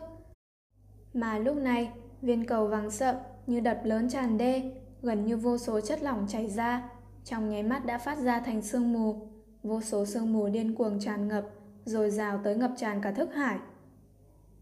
Vu, vu. Độ dày sương mù trong thức hải không ngừng tăng lên. Hơn nữa tốc độ tăng lên rất kinh người. Viên cầu vàng sậm điên cuồng phóng thích ra vô số sương mù, nhanh hơn cả ngàn lần so với lúc bình thường. Tố chất thân thể tiếp tục được đề cao kinh người. Viên cầu vàng sậm vốn luôn chịu hạn chế của tố chất thân thể nên không thể phóng thích ra tinh thần niệm lực ẩn chứa bên trong. Lúc này, tận tình phóng thích khắp thức hải. Cường độ tinh thần niệm lực của La Phong tăng lên không ngừng. Từ tinh thần niệm lực chiến thần sơ cấp lúc trước, bắt đầu đề cao với tốc độ kinh người. Độ dày sương mù tựa hồ đạt tới một cực hạn, bắt đầu ngưng kết, sinh ra những dịch lỏng. Một giọt dịch lỏng, hai giọt dịch lỏng. Dần dần, thân thể La Phong đã bình lặng, còn viên cầu vàng sợ giữa thức hải rốt cục cũng chỉ đình chỉ điên cuồng phóng thích tinh thần niệm lực, mà lại giống như lúc trước, từ từ phóng thích ra. Trong màn sương mù bao phủ trong thức hải, đã có rất nhiều dịch lỏng trôi nổi, rất nhiều sương mù chốc chốc lại dung nhập vào dịch lỏng, lúc thì lại phóng thích ra. Thức hải của La Phong bây giờ có cả sương mù lẫn dịch lỏng cùng tồn tại. Hả? Ta... ta xỉu rồi à? Thân thể La Phong hơi nhúc nhích, Ý thức rốt cục cũng tỉnh lại, mí mắt chớp chớp, hai mắt lúc này mới từ từ mở ra. Toàn thân La Phong lúc này đã hoàn toàn bao phủ một tầng chất dơ bẩn, toàn thân đen thui, trên mặt cũng đen nhẹp. La Phong mở mắt xong, đứng dậy rất tùy ý, hơi nhúc nhích hai tay, tay trái vuốt khẽ trên người, nhất thời vuốt đi lớp dơ bẩn màu đen, lộ ra lớp da màu đồng cổ. Đúng, màu da của La Phong đã hoàn toàn biến đổi. Lúc trước làn da hơi vàng, bây giờ biến thành màu này. Màu đồng cổ như đúc bằng kim loại, hiển nhiên vấn đề là do long huyết thẩm thấu vào. Sức mạnh lớn thật. La Phong cảm giác được sức mạnh kinh người bên trong thân thể. Chắc phải gấp đôi lúc trước. La Phong nện mạnh một quyền vào vách tường hợp kim bên cạnh. ầm ầm một tiếng, cả nắm tay La Phong trũng vào hơn phân nửa. Lập tức quyền trái lại đấm thêm một quyền trầm trọng nữa Mỗi một quyền đều khiến cho cả mật thất ngầm rung động. Mỗi một quyền đều lưu lại trên vách tường hợp kim những lỗ trũng kinh người. Choang, choang, choang, choang. Thanh âm giống như tiếng trống nện vào lòng người. Những tiếng vang liên tiếp vang lên. Đột nhiên đạt được sức mạnh cường đại như thế. La Phong lúc này dùng phương thức dã man nhất để phát tiết sự thống khoái trong lòng. Thống khoái? La Phong không kìm được quát to một tiếng, La Phong quay đầu lại, nhìn về phía bộ quân phục tác chiến. vèo vèo vèo Chỉ thấy 10 thanh phi đao nhanh chóng xé gió, bay quanh trong căn mật thất dài rộng 5 thước, cao 2 thước, làm bằng hợp kim. Rồi bay vòng quanh La Phong, bắt đầu xoay tròn với tốc độ kinh người. Trong nháy mắt, tốc độ đã lên tới trên 10 lần tốc độ âm thanh, rồi tiếp tục đề cao. Tốc độ phi đao đáng sợ như thế thậm chí còn lóe lên cạnh vách tường hợp kim, rồi cắt ngọt ra một cái vết nứt. Hai đấm La Phong nắm chặt, hắn thậm chí còn có một loại cảm giác. Cho dù đối mặt với con thiết giáp long cấp lãnh chúa cao cấp lần đó, hắn cũng không dám đại chiến với nó một trận. Thôn phệ tinh không chương 135 Thực lực La Phong Giang Nam Các Trong phòng tắm chỗ La Phong ở Rào, rào, Nước nóng rửa giấy khắp thân thể cường tráng La Phong, tẩy sạch những dơ bẩn bám trên da, Róc rách. Những chất bẩn đã được chút hết xuống bồn tắm. Sau đó La Phong mới đậy nút bồn, lại nằm giữa bồn tắm, tùy ý để nước nóng phun lên người. Mặc dù nằm đó, nhưng tâm tình La Phong lúc này vô cùng vui sướng. Hồi lâu sau, La Phong mới từ bồn tắm trèo ra, dùng khăn tắm lau người, rồi cứ trần chuồng như thế đi vào phòng. Mặc vào giày chiến, quần dài trong quân phục tác chiến, nhưng trên thân lại chỉ vẻn vẹn có một bộ áo mỏng. Bên trong quần dài có 10 thanh phi đao. Đi cửu trùng lâu, thử thực lực ta bây giờ một chút. La Phong nhanh chóng xuống lầu, trong bóng đêm đen nhanh chóng tiến về cửu trùng lâu. Lúc này đã là hơn 2 giờ khuya rồi. Hơn 2 giờ khuya, trong cửu trùng lâu cũng chỉ có tầng thứ 9 là vẫn có một vài học viên. Bởi vì trọng lực thất văn minh cổ và thí luyện thất của trại huấn luyện tinh anh một ngày gần như kín giờ, chỉ có giữa trưa mới có một giờ tạm ngưng sử dụng. Thời gian khác, cơ hồ đều có học viên tới sử dụng, cho dù là đêm khuya. Nhưng những phòng luyện võ khác thì căn bản không có ai. Cửu trùng lâu tầng thứ 5, một phòng luyện võ loại nhỏ. Bộp, đèn bật lên. Một thanh niên da vàng xuất hiện trong phòng luyện võ. Căn phòng này được đóng cửa bên trong, về phần cửa sổ. Cửa sổ của cửu trùng lâu vốn được xếp đặt để từ bên ngoài, không thể nhìn vào bên trong. Ngược lại, bên trong có thể dễ dàng thấy được bên ngoài. Tất cả những xếp đặt này làm cho La Phong tạm thời vô cùng hài lòng. Hắn còn không muốn người khác biết hắn là tinh thần niệm sư. Tinh thần niệm lực cao hơn tố chất thân thể ta hai cấp độ. Để xem, hiện tố chất thân thể ta rốt cuộc đã tới trình độ gì rồi. La Phong đi về phía máy kiểm tra lực quyền, cỡ lớn, đặt ở góc phòng luyện võ.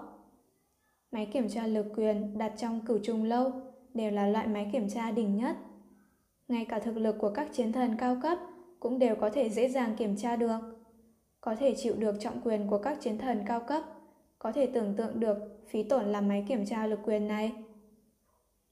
La Phong mở chốt, màn hình hiển thị của máy kiểm tra lực quyền lóe sáng. Hai ngày trước, lực quyền của ta là 25.100 kg, để xem bây giờ đạt tới bao nhiêu. La Phong đứng trước bia quyền. Trọng quyền của các chiến thần cao cấp từ 10 vạn kg khi bộc phát lên tới gần trăm vạn kg. Nên vật liệu làm bia quyền chẳng thua gì lân giáp của quái thú lãnh chúa cao cấp. là Phong động thân, không dùng phương pháp đặc thù, chỉ đơn thuần đem toàn bộ sức mạnh thân thể bộc phát. Chỉ thấy hữu quyền của La Phong giống như một quả đạn pháo, mang theo âm thanh nổ đùng đoan. Oanh kích thẳng vào bia quyền. Bùng! Bi quyền chấn động dữ dội, phát ra âm thanh trầm đục. La Phong lập tức nhìn về phía màn hình hiển thị. Màn hình hiển thị đã hiện lên một nhóm số 63.602 kg. Nhiều thế à? Sao lại cao như vậy? La Phong trợn tròn mắt, cảm giác mình như một cái hãm bính, đập vào.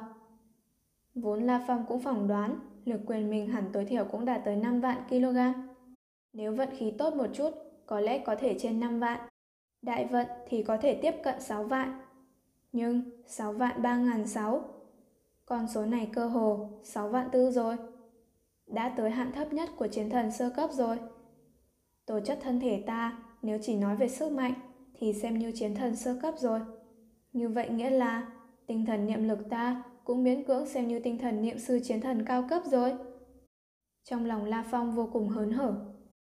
Hắn cũng hiểu rõ giới hạn của chiến thần sơ cấp là 6,4 vạn kg tới 12,8 vạn kg. Phải biết, tinh thần niệm sư chiến thần cao cấp nhưng chỉ là vừa bước vào giới hạn, chứ không phải là chiến thần cao cấp đỉnh phong. Sức mạnh mình phải đạt tới 12,8 vạn kg, e rằng mới được coi là tinh thần niệm sư chiến thần cao cấp đỉnh phong. Nhưng mình là tinh thần niệm sư mà.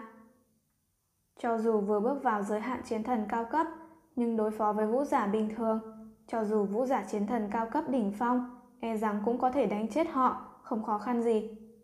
Chiến thần cao cấp bình thường đều tuyệt đối có thể quét ngang. Phóng tầm mắt ra cả địa cầu, ngoại trừ tồn tại trên cấp chiến thần ra, trong đám chiến thần, cho dù là chiến thần cao cấp vô cùng lợi hại, e rằng đại đa số đều sẽ bị ta quét ngang. Chỉ có số cực nhỏ là có thể đấu tay ngang với ta. Đôi mắt La Phong lóe lên như điện, thực lực cường đại làm hắn có tự tin tuyệt đối. Thực lực mang đến sự tự tin. Còn giữa chiến thần, những người chính thức có thể làm La Phong cúi đầu, phòng trường cũng chỉ có tinh thần niệm sư, chiến thần cao cấp đỉnh phong thôi. Cường đại Lúc này mới thật sự là có thực lực cường đại. Sự kích động trong lòng La Phong như thủy triều mãnh liệt. So với tinh thần niệm lực thì việc cận chiến của mình vẫn còn yếu lắm. Tố chất thân thể mình miễn cưỡng xem như chiến thần sơ cấp mà thôi. Cho dù bằng vào biên độ chiến lược vượt qua 12, có thể tìm được danh hiệu chiến thần trung cấp. Nhưng nếu so với tinh thần niệm lực, quả không đáng kể chút nào. Từ 25.100 kg tới 63.600 kg, tố chất thân thể ta không chỉ tăng gấp đôi, phải gấp gần 2,5 lần. là phòng tính nhầm một chút. Hiệu quả long huyết thật là kinh người. Thật ra, lần này La Phong đã đoán sai. Chỉ dùng một phần long huyết thì hiệu quả phòng trừng cũng chỉ gấp 2, miễn cưỡng hơn một chút. Lột xác lần này, ngoại trừ long huyết, kỳ thật còn có cả tinh thần niệm lực cường hóa thân thể.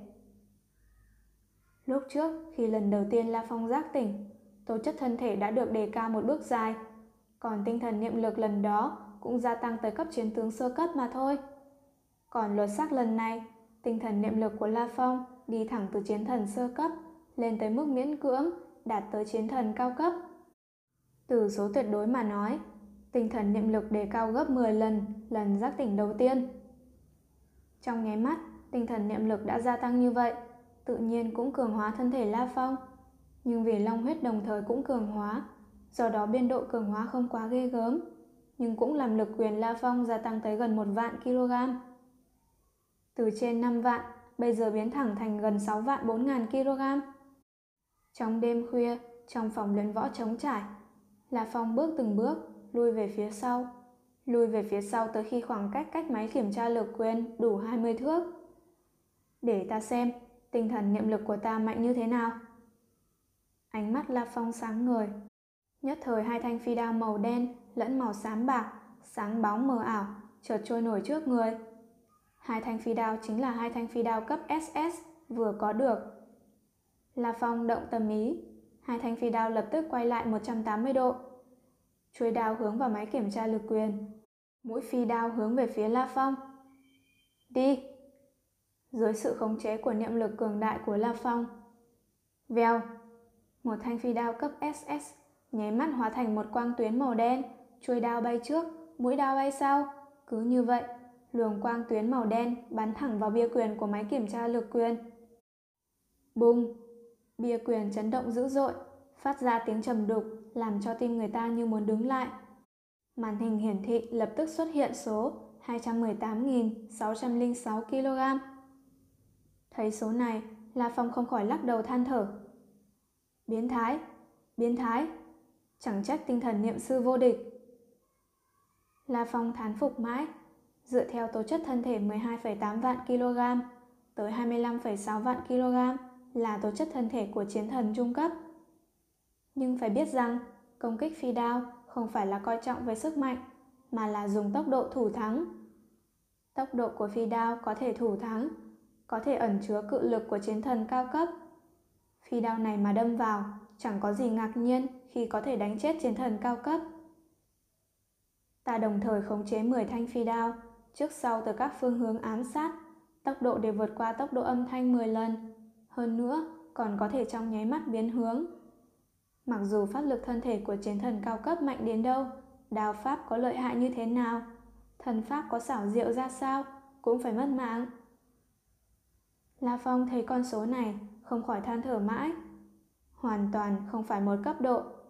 Vượt qua 10 lần tốc độ âm thanh, ngay cả các chiến thần cao cấp cũng ngăn cản rất khó khăn. Mà tinh thần niệm lực lại có thể điều khiển những thanh phi đao vây công, đáng sợ hơn cả quái thú trong thí luyện tháp. Có con quái thú nào có tốc độ đạt tới mức 10 lần tốc độ âm thanh? Đây là sự đáng sợ của tinh thần niệm sư. Nói về sức mạnh của tinh thần niệm lực, cũng chỉ miễn cưỡng đạt tới hạn thấp nhất của chiến thần cao cấp. Nhưng xét về mức độ linh hoạt sử dụng, sự quỷ dị thì chiếm ưu thế rất xa, làm La Phong có thể quét ngang cơ hồ tuyệt đại đa số chiến thần cao cấp. ngoại trừ vài người biến thái hoặc là tinh thần niệm sư chiến thần cao cấp khác. Mặc dù lúc này La Phong đã có thực lực, có thể nói là người đứng đầu cả trại huấn luyện tinh anh, nhưng La Phong vẫn hiểu rõ, trên toàn thế giới vẫn có những tồn tại trên cấp chiến thần mạnh hơn hắn rất nhiều. Chỉ cần giữa đám chiến thần, hắn bây giờ vẫn chưa được tính là vô địch, chỉ có thể xem như tiếp cận vô địch. Ngày 1 tháng 8, sáng sớm, 183 học viên tề tụ ở bãi cỏ phía trước cửu trùng lâu. Đều tụm năm tụm ba tán chuyện. Tất cả các học viên đều mặc đồ võ trang, lưng đeo ba lô cùng với binh khí cá nhân. Vì hôm nay chính là ngày xuất phát đi mạo hiểm sinh tử. Nhưng trước khi xuất phát, tất cả mọi người đều đang đợi một người. Đệ nhất cường giả thế giới, Hồng. Hồng sao còn chưa tới? Ba người Triệu Nhược, La Phong, Sử Giang đều ngồi trên bãi cỏ tán dốc Triệu Nhược mặt đỏ bừng. Tối hôm qua ta nằm mơ thấy Hồng rồi đó. Đừng có mơ tưởng. La Phong treo. Người nói cái gì? Triệu Nhược trừng mắt. La Phong giật bắn người, vội nhìn về phía bên cạnh Sử Giang, nói sang chuyện khác. Sử Giang sư huynh, người gặp tổng quán chủ rồi. Tổng quán chủ rốt cuộc như thế nào? Nghe nói như thế, Triệu Nhược cũng vội nhìn về phía Sử Giang. Dù sao trong ba người, chỉ có Sử Giang là học viên cũ đã được thấy Hồng. Tổng quán chủ Hồng, nói như thế nào nhỉ? Trong mắt Sử Giang có vẻ sùng kính, cũng có vẻ kinh sợ. Thần linh! Thần linh! là Phong giật mình. Ừm, thần linh trong truyền thuyết. Ta không nghĩ ra từ ngữ nào khác để hình dung. Sử Giang cảm thán nói. Ta cũng gặp qua các tuần sát sứ khác. Những tồn tại trên cấp chiến thần. Nhưng những tồn tại trên cấp chiến thần nếu so với tổng quán chủ hồng thì có cảm giác như sao so với mặt trời. La Phong thầm gật đầu. Sử Giang lập tức cười, nhìn La Phong, Triệu Nhược. Sư đệ, sư muội, các người bây giờ bỏ thêm chút tâm tư vào việc mạo hiểm sinh tử lần này đi. Mạo hiểm sinh tử lần này, chúng ta phải đi đại lục Australia. Sau đại niết bàn, cả đại lục Australia đều trở thành thiên hạ của quái thú, cùng với Sahara, Phi Châu, Amazon, Nam Mỹ, được gọi là tam đại hiểm địa thế giới. Đại lục Australia vào trước đại niết bàn có rất nhiều động vật, cả đại lục có hơn một ngàn vạn con. Đến thời kỳ đại niết bàn, đại lục Australia biến dị ra quái thú, sau khi sinh sôi nảy nở. Số lượng trở nên gần như vô địch cả thế giới. Cả đại lục không còn nhân loại nữa. Cả một đại lục đều là nhà của đám quái thú. Đứng ngang hàng với hai hiểm địa khác là Sahara, Phi Châu và Amazon, Nam Mỹ. Thỉnh thoảng có một vài siêu tổ chức phái ra những tiểu đội đặc biệt đi tới đại lục này tiến hành ma luyện. Còn lần này, đám La Phong chính là đi đại lục Australia. Ủa? La Phong không khỏi ngẩng đầu nhìn lên thiên không. Không ít học viên khác cũng đều nhìn lên không trung. Một tiếng bùng nổ vang lên giữa thiên không, truyền xuống. Hơn nữa, một cái bóng mơ hồ đã xuất hiện trên bầu trời trại huấn luyện tinh anh. Sau khi ngưng tụ, thấy chính là một chiếc phi cơ chiến đấu hình tam giác đỏ như máu. Quán chủ tới rồi. Nhanh, xếp hàng. Tất cả sư phụ chiến thần và cả đám học viên ngồi trên bãi cỏ, ai nấy đều đứng bật dậy, mỗi người đều đứng thẳng tắp. Tất cả mọi người đều biết, đệ nhất cường giả thế giới, tài chủ đứng đầu thế giới, tồn tại có quyền thế mạnh nhất toàn thế giới sắp xuất hiện. Thôn phệ tinh không, chương 136, Hồng đến. Chiếc phi cơ chiến đấu hình tam giác đỏ như máu, đường nét thanh thoát, có cảm giác làm cho người ta như đứng trước một con quái thú phi cầm hung ác sắp tiến công mình. Còn lúc này, chiếc phi cơ chiến đấu hình tam giác đỏ như máu đang từ từ hạ xuống. Tất cả học viên, sư phụ chiến thần trong trại huấn luyện tinh anh, ai nấy đều giữ im lặng. Không ai dám ho một tiếng. Phi cơ chiến đấu từ từ đáp xuống đất. Rào! Cửa khoang mở ra.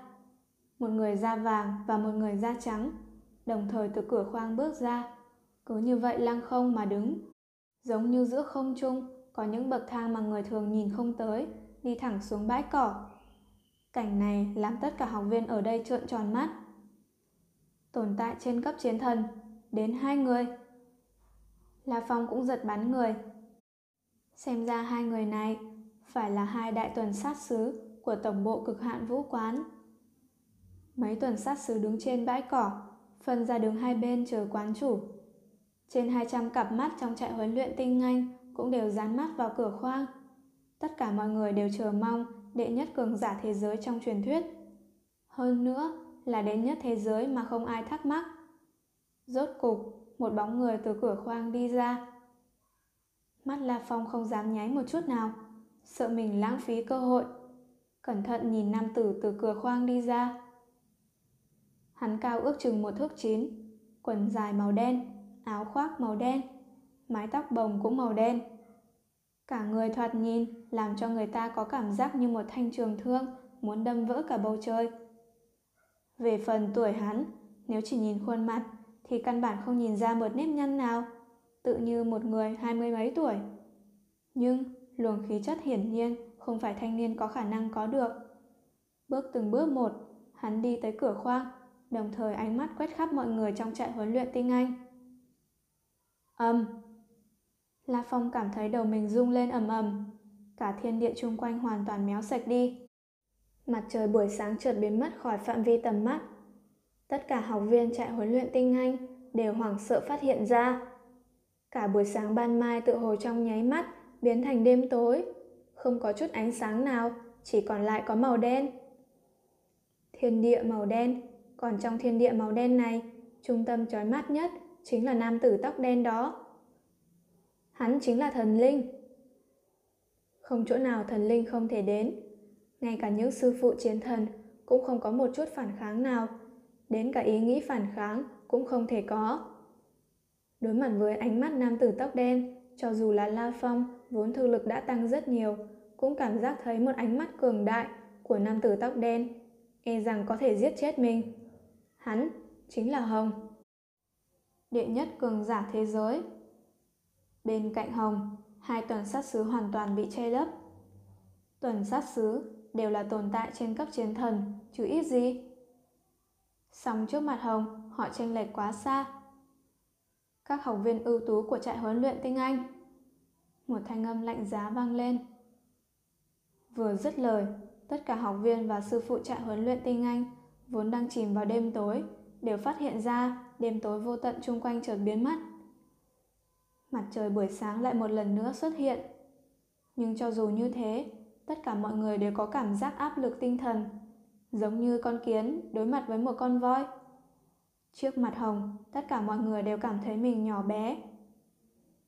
Quán chủ, đợt học viên này có nhiều mầm rất tốt. Cơ hồ ánh mắt tất cả học viên trại huấn luyện tinh anh nhìn Hồng đều là ánh mắt nhìn thần tượng. Người đứng đầu, tinh thần của các vũ giả. Hả?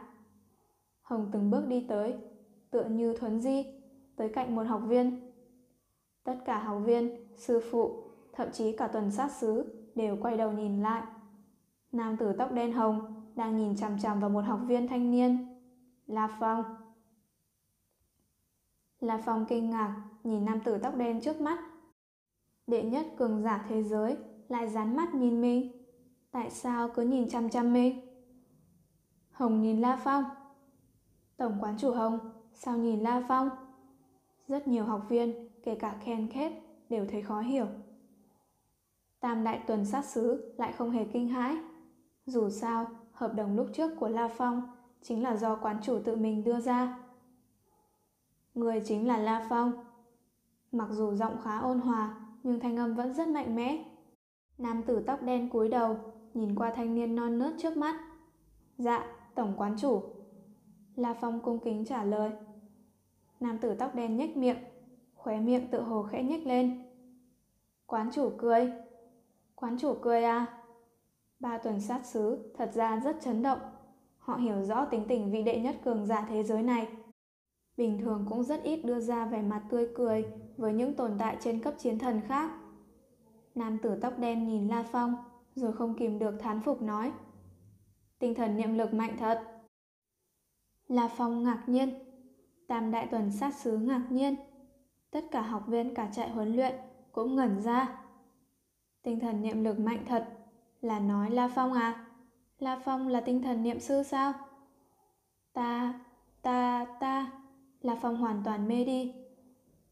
Bí mật tinh thần niệm sư của mình lại bị đệ nhất cường giả thế giới Hồng công khai nói ra ngay trước mặt ba vị tuần sát sứ cùng với tất cả học viên, sư phụ chiến thần. Tinh thần niệm lực của mình ở trong thức hải cũng căn bản không phóng thích ra. Những tuần sát sứ khác chưa từng phát hiện ra. Thế mà không ngờ tổng quán chủ đã phát hiện. Hơn nữa còn nói ra. Ta không ngờ ngươi có tinh thần niệm lực mạnh như vậy. Chẳng trách. Nam tử tóc đen hồng khẽ gật đầu, tự hồ vô cùng hài lòng. Lập tức, ánh mắt nam tử tóc đen hồng quét về phía các học viên khác. Thanh âm lạnh giá. Các ngươi là những thanh niên thiên tài tinh anh nhất toàn thế giới. Mục tiêu của các ngươi không phải trở thành chiến thần, mà là trở thành tồn tại trên cấp chiến thần. Ta chờ đợi trong số các ngươi có người có thể đạt tới bước này. Tổng quán chủ nói, giống như có ma lực vô cùng, thẩm thấu thẳng vào tâm linh người ta. Tất cả các học viên dưới luồng dẫn dắt vô hình đều trở nên nhiệt huyết cuộn trào. Lập tức nam tử tóc đen hồng quay đầu ly khai luôn. Khi hồng biến mất khỏi phạm vi tầm mắt, tất cả học viên mới tài sôi trào lên, tất cả các sư phụ chiến thần cũng sôi lên. Tổng quán chủ hồng quá mạnh. Tựa như thần linh, ta có cảm giác vừa rồi tổng quán chủ chính là chúa tể ngày hôm nay. Ưm, ưm. Tất cả học viên đều sử dụng mọi ngôn ngữ của mình trao đổi với những đồng môn rất hưng phấn. La Phong, người là tinh thần niệm sư. Người lại còn giấu giếm nữa, tinh thần niệm sư đó. Không ít học viên hoa hạ bên này đều quay sang phía La Phong tỏ vẻ thán phục. Tất cả mọi người đều là người của trại huấn luyện tinh Anh. Trại huấn luyện tinh Anh vốn chính là nơi hội tụ thiên tài tuyệt đỉnh trên thế giới. Nên cũng có không ít tinh thần niệm sư. Do đó mọi người mặc dù giật mình nhưng cũng không hề ghen ghét. Đương nhiên nếu họ biết tinh thần niệm lực của La Phong có thể quét ngang đại bộ phận chiến thần cao cấp, e rằng phải ngẩn người ra. La Phong Một thanh âm hơi khàn vang lên, xung quanh vô cùng im lặng. La Phong quay đầu nhìn lại, thấy đó chính là Vương Tuần sát sứ đang đi tới. Vương Tuần sát sứ nhìn La Phong. Đi thôi, theo ta đi gặp tổng quán chủ. Dạ. La Phong mặc dù nghi hoặc, nhưng vẫn đi theo Vương Tuần sát sứ đi gặp tổng quán chủ. Còn lúc này, giữa đám học viên, thanh niên cao gầy tóc vàng khen khét lại dán mắt vào La Phong đang đi xa dần, ánh mắt u lãnh, nghiến răng. Tinh thần niệm sư Không ngờ ngươi thật sự là tinh thần niệm sư. Xem ra những gì cô hoài nghi đã được khẳng định rồi. Ừm, việc này nhất định phải lập tức nói cho cô biết. William, ta về chỗ ở một chút. Ken Kết nói một tiếng. Ừm, nhanh lên một chút. Phỏng chừng một chút nữa là chúng ta phải xuất phát rồi. William gật đầu. Trong trà thất u tĩnh, nam tử tóc đen hồng ngồi trên ghế, bưng chén trà, cảm thán một tiếng. La Phong còn trẻ như vậy mà có tinh thần niệm lực kinh người như thế. Xem ra, trời sinh đã có tinh thần niệm lực ẩn chứa rất cường đại. Người này là tinh thần niệm sư số 1, số 2 mà ta sở kiến. Điện trường của não bộ khẳng định rất cao, chẳng trách nhận thức cao như thế có thể trong thời gian ngắn tu luyện cửu trùng lôi đao tới tầng thứ tư. Nhưng hắn đã có tinh thần niệm lực mà sao luôn ẩn giấu. Nam tử tóc đen hồng trong lòng vừa chuyển. E rằng lần này ta nói toạc ra việc này sẽ làm hắn rất khó xử. Đích xác, La Phong bây giờ đang rất khổ sở. Được Vương Tuần sát sứ dẫn đường, La Phong đi theo mà trong lòng lại đầy phiền não. Tổng quán chủ Hồng đột nhiên nói ra bí mật của mình, làm mình căn bản là trở tay không kịp. Bây giờ thực lực mình rất mạnh, nhưng vợ chồng ngốc thiếu độc hạt cũng không kém. Mình vốn còn có cả kế hoạch chuẩn bị từng bước từng bước, rất ổn thỏa. Mình trong tối, vợ chồng ngốc thứ độc hạt, ngoài sáng, tất cả đều rất có lợi với mình. Nhưng bây giờ đột nhiên công khai, vợ chồng ngốc thứ độc hạt không ngu, e rằng đoán ra ta chính là hung thủ rồi. La Phong thầm than. Quán chủ ở trong đó, đi vào đi. Vương Tuần sát sứ nói. Vâng. Trà thất u tĩnh, La Phong đi vào. Ngồi đi. Thanh âm vẫn hơi lạnh giá. Ánh mắt nam tử tóc đen hồng nhìn về phía La Phong, buộc La Phong phải ngồi xuống rất quy củ. La Phong, tinh thần niệm lực của ngươi hẳn là đã đạt tới giới hạn chiến thần cao cấp rồi. Trong giới chiến thần, chẳng có bao nhiêu người mạnh hơn ngươi. Vì sao ngươi phải che giấu thực lực? Chẳng lẽ ngươi có cửu oán, là tồn tại trên cấp chiến thần à? Tổng quán chủ Hồng nhìn La Phong. Ta nói thẳng việc này ra, nếu tạo thành phiền phức với ngươi thì ngươi cứ yên tâm. Nếu địch nhân của ngươi là tồn tại trên cấp chiến thần, ta cam đoan hắn sẽ không động tới ngươi một sợi tóc.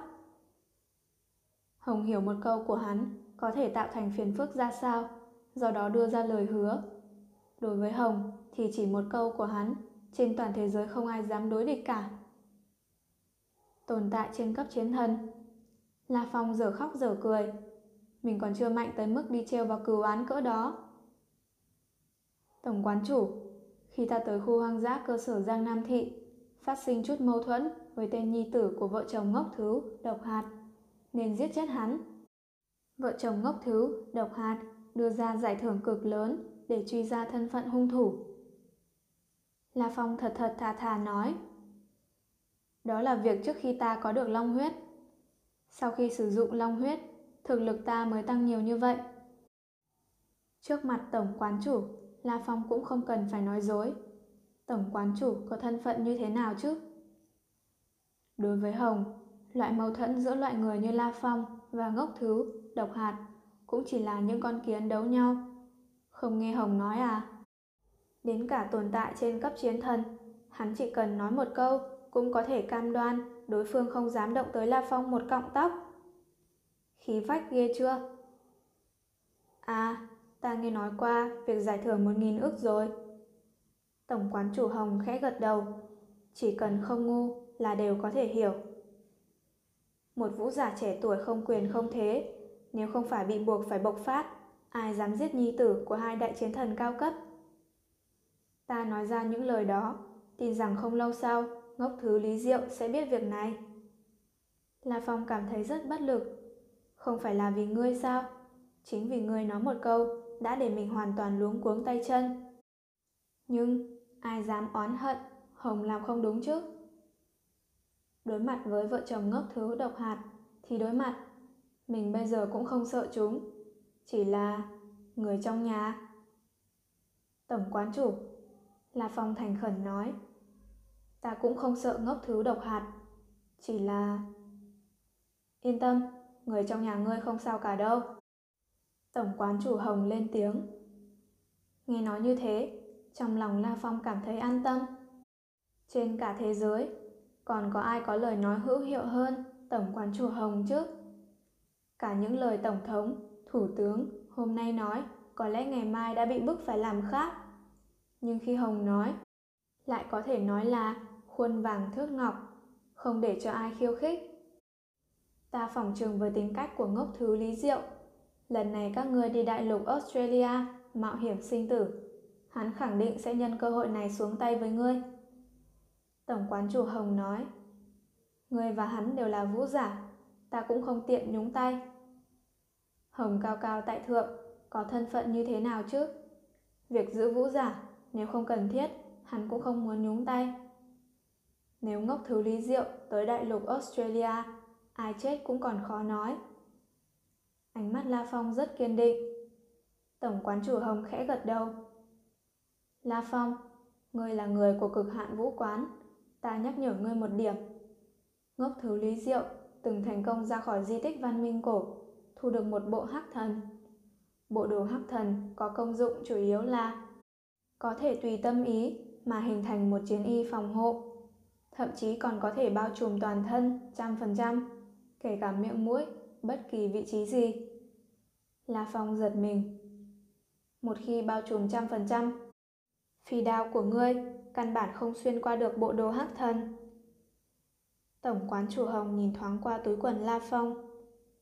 Đương nhiên, không ai chụp kín đến cả miệng mũi trong mọi thời khắc, đặc biệt là mắt. Khi bịt mắt sẽ không nhìn không thấy gì. La Phong thất kinh. Bộ đồ hắc thần lại có thể tùy tâm ý mà hình thành phòng hộ à? Khó tin. Do đó, người vẫn có cơ hội tập kích giết chết hắn. Nói chung, hắn phòng ngự mạnh, người chạy trốn nhanh, lực công kích hắn mạnh, công kích của người lại quỷ dị. Ra khỏi trà thất, La Phong đã tỉnh táo lại. Nếu không có bộ đồ hắc thần, La Phong dù chính diện chiến đấu cũng có thể áp chế ngốc thứ Lý Diệu. Nhưng bây giờ, Lý Diệu có bộ đồ hắc thần, gần như là vô địch, chẳng yếu hơn La Phong tí nào. Hồng hiển nhiên không muốn nhúng tay vào việc này. Đúng vậy, lần này ta đấu với ngốc thứ Lý Diệu, thực lực hai bên không chênh lệch lớn. E rằng Hồng sẽ dùng việc này để khảo nghiệm ta. La Phong thầm nghĩ, đích xác đối với tổng quán chủ Hồng, La Phong là một khối ngọc thô. Nhưng là ngọc thô thì phải trải qua điều khác mới có thể thành nghệ thuật. Nếu không cũng vẫn chỉ là khối ngọc thô mà thôi. Nếu đến cả ngốc thứ lý diệu mà cũng phải nhờ vũ quán hỗ trợ, vậy làm cho Hồng thất vọng quá rồi. Lý diệu, hừ, có lẽ kinh nghiệm của ngươi rất phong phú, có lẽ ngươi thậm chí đem theo không ít nhân mã. Nhưng ta sẽ chờ ngươi ở đại lục Australia. La Phong lúc này đi nhanh về phía trại huấn luyện. Còn ở Hoa Hạ Quốc xa xôi, cơ sở Giang Nam Thị. Tiểu khu Giang Nam Sơn Thủy ở khu trung tâm, trong biệt thự đỉnh núi Hoa Diệu. Lý Diệu và duy nina tóc vàng sắc mặt âm trầm, đều dán mắt vào gương mặt Ken Kết trên màn hình thật lớn trước mắt. Là như thế đó, cô Dượng. Ta phải tập hợp đây, sắp xuất phát đi đại lục Australia rồi. Thân ảnh Ken Kết trên video lắc một cái, rồi biến mất. Lý Diệu, duy nina đều vô cùng phẫn nộ đau đớn đến cực hạn. Quả nhiên là hắn. Quả nhiên là hắn. Lý Diệu nói trầm trầm. Lại luôn giấu giếm thân phận tinh thần niệm sư, nếu không phải trong lòng có quỷ. Sao lại luôn giữ bí mật thân phận tinh thần niệm sư? Hừ, học viên trại huấn luyện tinh anh à? Ngay cả ông trời, Lý Diệu ta cũng muốn bầm thây vạn đoạn, để người hối hận, sao lại sinh ra trên đời? Thôn phệ tinh không chương 137 Đại lục Australia Vẻ mặt Lý Diệu dữ tợn, mũi thở hổn hển, hai mắt lóe ra hung quang. La Phong, La Phong, La Phong. Giết, nhất định hắn phải chết. Duy Nina ngồi bên cạnh, tiếng hắn cũng không chuẩn gì. Nhưng trong thanh âm có thể nghe rất rõ sát khí ẩn chứa, đôi mắt trói sáng như độc châm, cất giọng thay thế. Hắn không phải sắp đi đại lục Australia tiến hành mạo hiểm sinh tử sao? Đây là cơ hội tuyệt vời, nhân cơ hội này giết hắn. Ngốc thứ độc hạt, ngoại hiệu của hai vợ chồng cũng đủ nói lên tất cả. Bản tính họ âm ngoan độc lạt, bình thường đều chỉ bắt nạt người khác, bây giờ lại bị người khác bắt nạt. Hơn nữa, còn giết nhi tử duy nhất của họ. Ngốc thứ độc hạt, sao có thể không phát cuồng? Giết, chẳng những phải giết hắn, còn phải giết cả nhà hắn. Lý Diệu nghiến răng. Giết con trai độc nhất ta, ta sẽ diệt cả nhà hắn, rồi sẽ đem tên La Phong đó đốt thành cho bụi. Độc hạt Junina cũng khẽ gật đầu, lập tức nhướng mày nhìn về phía Lý Diệu. Diệu, cực hạn vũ quán tuyệt đối cấm tiến hành trả thù gia thuộc của vũ giả. Một khi bị phát hiện, hậu quả sẽ rất nghiêm trọng. Huyết đao năm đó đã bị truy tới khắp thế giới mà không có chỗ nào có thể trốn được. Người nghĩ rằng ta là tên huyết đao ngu ngốc đó à? Lý Diệu cười lạnh. Phương pháp đối phó với người thường tốt nhất chính là dùng quyền lực thế tục. Với mạng lưới quan hệ khổng lồ, nhân mạch, thế lực của lê minh HR ở cõi thế tục, tuyệt đối có thể tiêu diệt cả nhà tên La Phong đó, không kèn không trống, mà không có một chút lầm lẫn nào đám vũ giả cường đại. Nhưng đối phó với người thường, loại siêu tập đoàn tài chính của gia tộc liên minh như liên minh HR lại có rất nhiều biện pháp. Nếu thật sự xảy ra gì ngoài ý muốn, người phải tự mình chịu đựng. Junina nhíu mày. Sau lưng nàng là gia tộc Polinas, là một trong chín đại gia tộc trung tâm của Liên minh HR, tuyệt đối không thể đối địch với cực hạn vũ quán. Yên tâm, sẽ không xảy ra sự cố gì đâu. Nếu xảy ra sự cố, sợ cũng không tra đến ta. Có tra được ta, ta một người sẽ chịu lấy. Vẻ mặt Lý Diệu rất lạnh giá, lập tức nhìn về phía Duy Nina. Duy Nina, ta lần này chuẩn bị tự mình xuất phát đi đại lục Australia. Cũng chuẩn bị đem một vài nhân viên tinh Anh đi thẳng từ Hoa Hạ Quốc ngồi máy bay tới đại lục Australia. Người có thể ăn bài chứ? Junina chính là tổng tài quản lý khu Hoa Hạ của Liên minh HR, quyền lực kinh người. Vấn đề không lớn, ta có thể lấy thân phận là tiểu đội vũ giả đi ma luyện cho các ngươi. Trên đường ngồi máy bay bay qua đại lục Australia để các ngươi xuống. Junina gật đầu. Ta chuẩn bị đem vài dụng cụ đặc thù, định đem theo luôn. Lý Diệu lại nói. Dụng cụ? Ngươi muốn...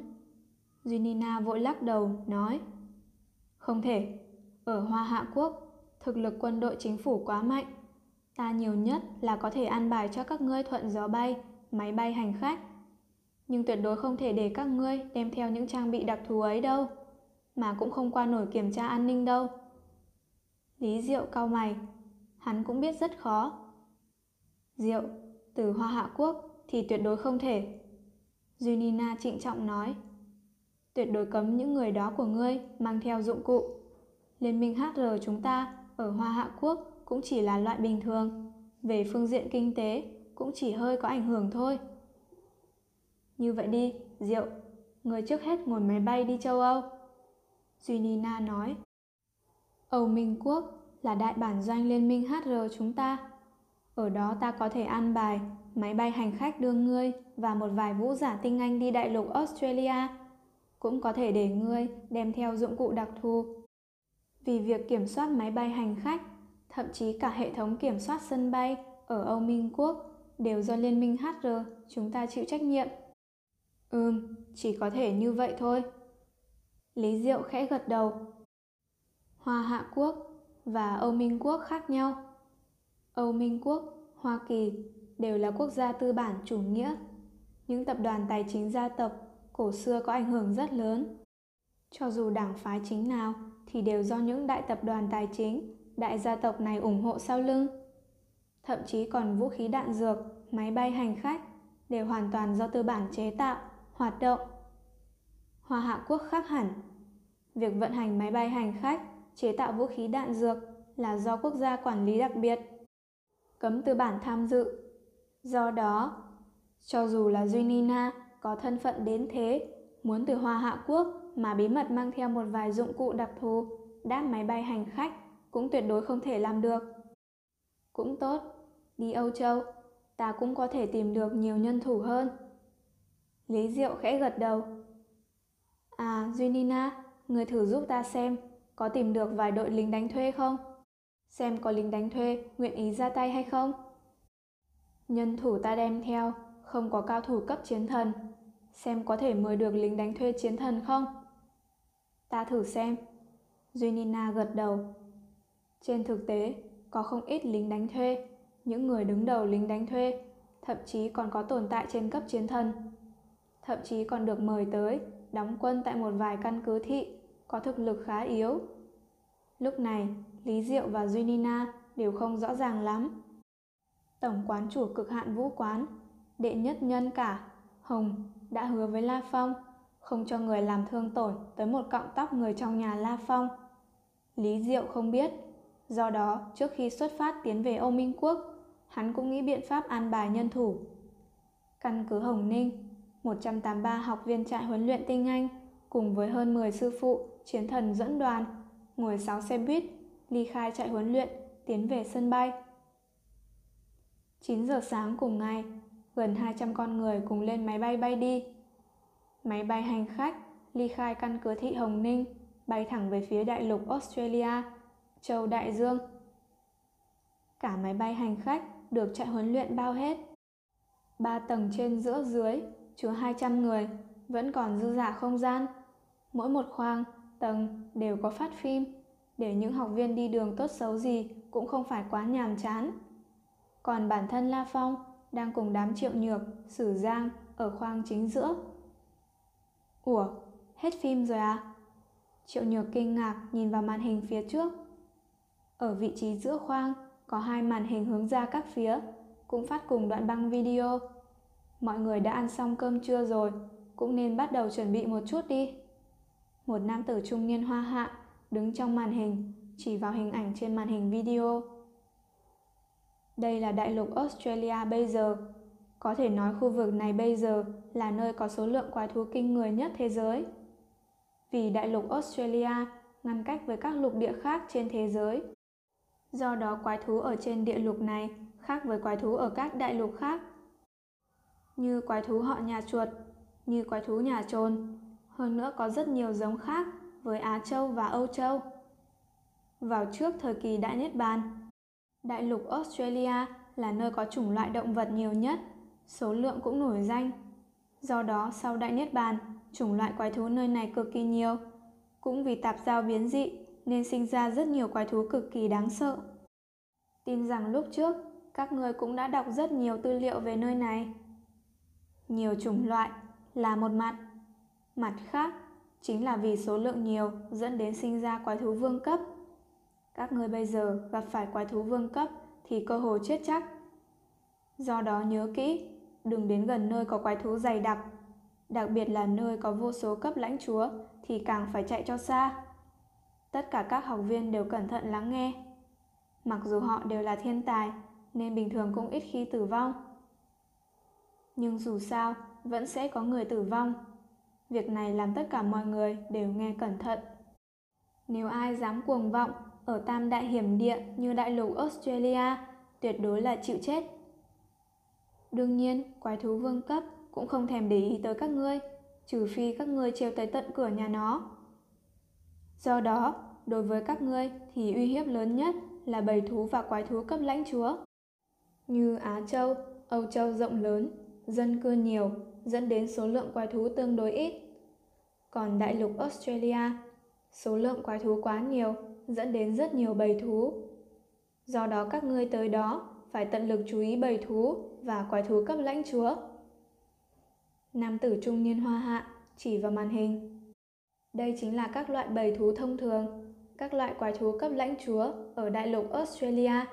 Các người nhìn kỹ đi. Video phát một mạch. Rất nhiều học viên đều cẩn thận xem. Sử Giang sư huynh, là phòng sư đệ hay là sau khi chúng ta tới đại lục Australia, ba chúng ta tạo thành một tiểu đội đi. Triệu Nhược thầm thì nói. Sử Giang hơi nhíu mày. Thực lực của Sử Giang mạnh hơn Triệu Nhược nhiều lắm. Đối với Sử Giang thì quái thú ở đại lục Australia nhiều gấp cả 10 lần số chủng loại ở Á Châu. Quái thú cấp lãnh chúa cũng nhiều hơn. Đây là cơ hội để hắn tôi luyện mình, còn mang theo Triệu Nhược hiển nhiên là sẽ bị ảnh hưởng nhất định. Lần này, ta đi một người. La Phong nói. Không được à? Triệu Nhược sờ mũi. Triệu Nhược, đến lúc đó khẳng định sẽ có người muốn tạo thành tiểu đội. Sử Giang cười an ủi. Đột nhiên, cả khoang tàu lắc mạnh một cái. Đồ uống một vài học viên bị bay ra ngoài, còn có học viên không đeo dây an toàn bị ném văng ra khỏi ghế. Chuyện gì thế? Triệu Nhược kinh hô. Đám học viên cả khoang tàu đều giật mình. Các vị học viên, các vị học viên. Một thanh âm trong trẻo từ loa bên truyền ra. Máy bay hành khách chúng ta đã bay vào cảnh nội đại lục Australia, nhưng còn cách mục tiêu đại khái 50 phút. Đại lục Australia có số lượng quái thú rất nhiều. Nơi này số lượng quái thú phi cầm cũng kinh người. Hơn nữa, vì rất ít khi máy bay hành khách bay qua, Do đó, vừa rồi có một bầy quái thú phi cầm tiến công máy bay hành khách chúng ta. Bây giờ máy bay hành khách đã vứt bầy quái thú phi cầm lại phía sau, mọi người không cần phải lo lắng. Trong khoang nhất thời dì rào. Nguyên lai là bị bầy quái thú phi cầm công kích. Tiến công máy bay hành khách phi hành đều là những con quái thú phi cầm trí tuệ thấp. Sử Giang bên cạnh nói với La Phong, Triệu Nhược. Nếu quái thú rất lợi hại căn bản không dám tới gần phi hành máy bay hành khách. Đến gần, chỉ có nước chịu chết, La Phong cũng cười. Máy bay hành khách khi bay cũng mang theo pháo phóng laser. Ngay cả quái thú vương cấp, trước mặt tốc độ đáng sợ của pháo laser cũng không thể né tránh, sẽ bị giết chết ngay. 40 phút sau, máy bay hạ xuống, cửa khoang mở ra. Ba tầng thượng trung hạ rất nhiều học viên. Sư phụ chiến thần trong máy bay, ai nấy nhanh chóng đi khỏi máy bay hành khách. Vu. Vừa ra ngoài, La Phong liền cảm thấy tầm nhìn của mình rất rộng. Đây là một khoảng hoang vu, được một màu xanh bao trùm. Vô số thảm thực vật rất tươi tốt. Xa xa lờ mờ, có thể thấy một vài cái bóng quái thú. Chưa thấy kiến trúc thành phố. Cả một khoảng đất hoang. Sau này buổi tối, tìm nơi nghỉ ngơi quả là phiền phức. Không ít học viên thảo luận tới tấp. Một chiến thần da đen, sang sảng nói tiếng Hán. Tất cả học viên, xin thông qua đồng hồ thông tin, nhớ kỹ vị trí tọa độ bây giờ. Bây giờ ngày 1 tháng 8, 3 giờ 15 chiều. Nhiệm vụ của các ngươi là sống trong đại lục Australia 28 ngày. Máy bay hành khách chúng ta sẽ đón vào ngày 29, giữa trưa 12 giờ, ở đúng vị trí này, đưa tất cả học viên về căn cứ thị Hồng Ninh. Bây giờ, mạo hiểm sinh tử của các ngươi chính thức bắt đầu. Thôn phệ tinh không, chương 138, nghị trưởng. Tất cả các sư phụ chiến thần đều nhanh chóng trở lại máy bay chở khách. Sau đó, máy bay hành khách từ từ bốc lên không, hóa thành một đạo lam quang, biến mất cuối phía chân trời. Trên cánh đồng hoang vu, chỉ còn 183 học viên. Các học viên ai nấy đều tụm năm tụm ba với nhau, lôi kéo một vài vũ giả có thực lực rất mạnh, tạo thành tiểu đội. Đặc biệt là những học viên mới gia nhập vào trại huấn luyện, thực lực khá yếu. Nếu để họ một mình, một người, sống ở đại lục Australia 28 ngày, thì tuyệt đối là một nhiệm vụ không thể nào hoàn thành. La Phong! Một thanh âm vang lên. La Phong quay đầu nhìn, thấy đó là Sử Giang Sư Huynh. Sử Giang cảm thán nói. Nơi này là giữa đại lục Australia, còn trước thời kỳ Đại Niết Bàn thì trên đại lục Australia, nơi dân cư nhiều nhất là ở bờ đông hoặc khu đông nam đại lục Australia. Còn nơi chúng ta bây giờ rất khó mà tìm được một thành phố. Có thể tìm được một thị trấn nhỏ coi như là vận khí không tệ rồi. La Phong gật đầu. Thành phố đổ nát có một công dụng lớn với vũ giả, đó là nơi nghỉ ngơi. Vô số chung cư nên rất dễ tìm một căn phòng bí ẩn để nghỉ ngơi. Xong, ở đại lục châu Úc này, những cánh đồng hoang vu vô tận đích xác làm cho người ta hơi đau đầu. Nếu ở dã ngoại, một người khi muốn nghỉ ngơi sẽ là việc rất phiền toái. Một khi đang ngủ, không biết trường lại bị quái thú ăn thịt mất. Sử Giang nhìn La Phong. Hay là hai người chúng ta tạo thành một tiểu đội, thế nào? Hai người chúng ta trợ giúp lẫn nhau, cũng có thể sinh tồn tốt hơn ở đây. Ngươi và ta à? La Phong cau mày. Nếu không vì việc ngốc thứ, lý diệu, hợp tác với Sử Giang Sư Huynh cũng rất tốt. Nhưng lần này mình tới đây không chỉ riêng là tranh đấu với đám quái thú, cái nguy hiểm lớn hơn là đến từ ngốc thứ lý diệu. Sư huynh, lần này ta tới đại lục Australia còn có một chút việc phức tạp. Do đó, chỉ có thể một mình một người. La Phong trịnh trọng nói. Việc phức tạp. Sử Giang hơi kinh ngạc. Xin thứ cho ta, bây giờ không thể nói cho ngươi. Không bao lâu nữa, tin rằng ngươi sẽ biết. La Phong nói.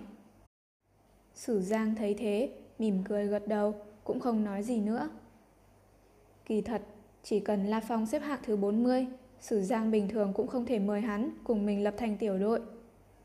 Nhưng chủ yếu là vì lúc trước, Tổng quán chủ Hồng tán dương tinh thần niệm lực của La Phong rất mạnh, nên Sử Giang lúc này mới muốn liên thủ với La Phong. Cho dù liên thủ không được, với thân phận, thực lực của Sử Giang, có khi còn rất nhiều học viên tranh nhau để cùng hắn lập thành tiểu đội. Rất nhanh sau đó, trong 183 học viên, có tiểu đội 2 người, có nhóm 3 người, thậm chí còn có rất nhiều đội, nhiều nhất tới 6 người. Cũng có 5 người một mình một người. Có việc gì thì liên lạc điện thoại nhé. Gặp lại 28 ngày nữa nhé.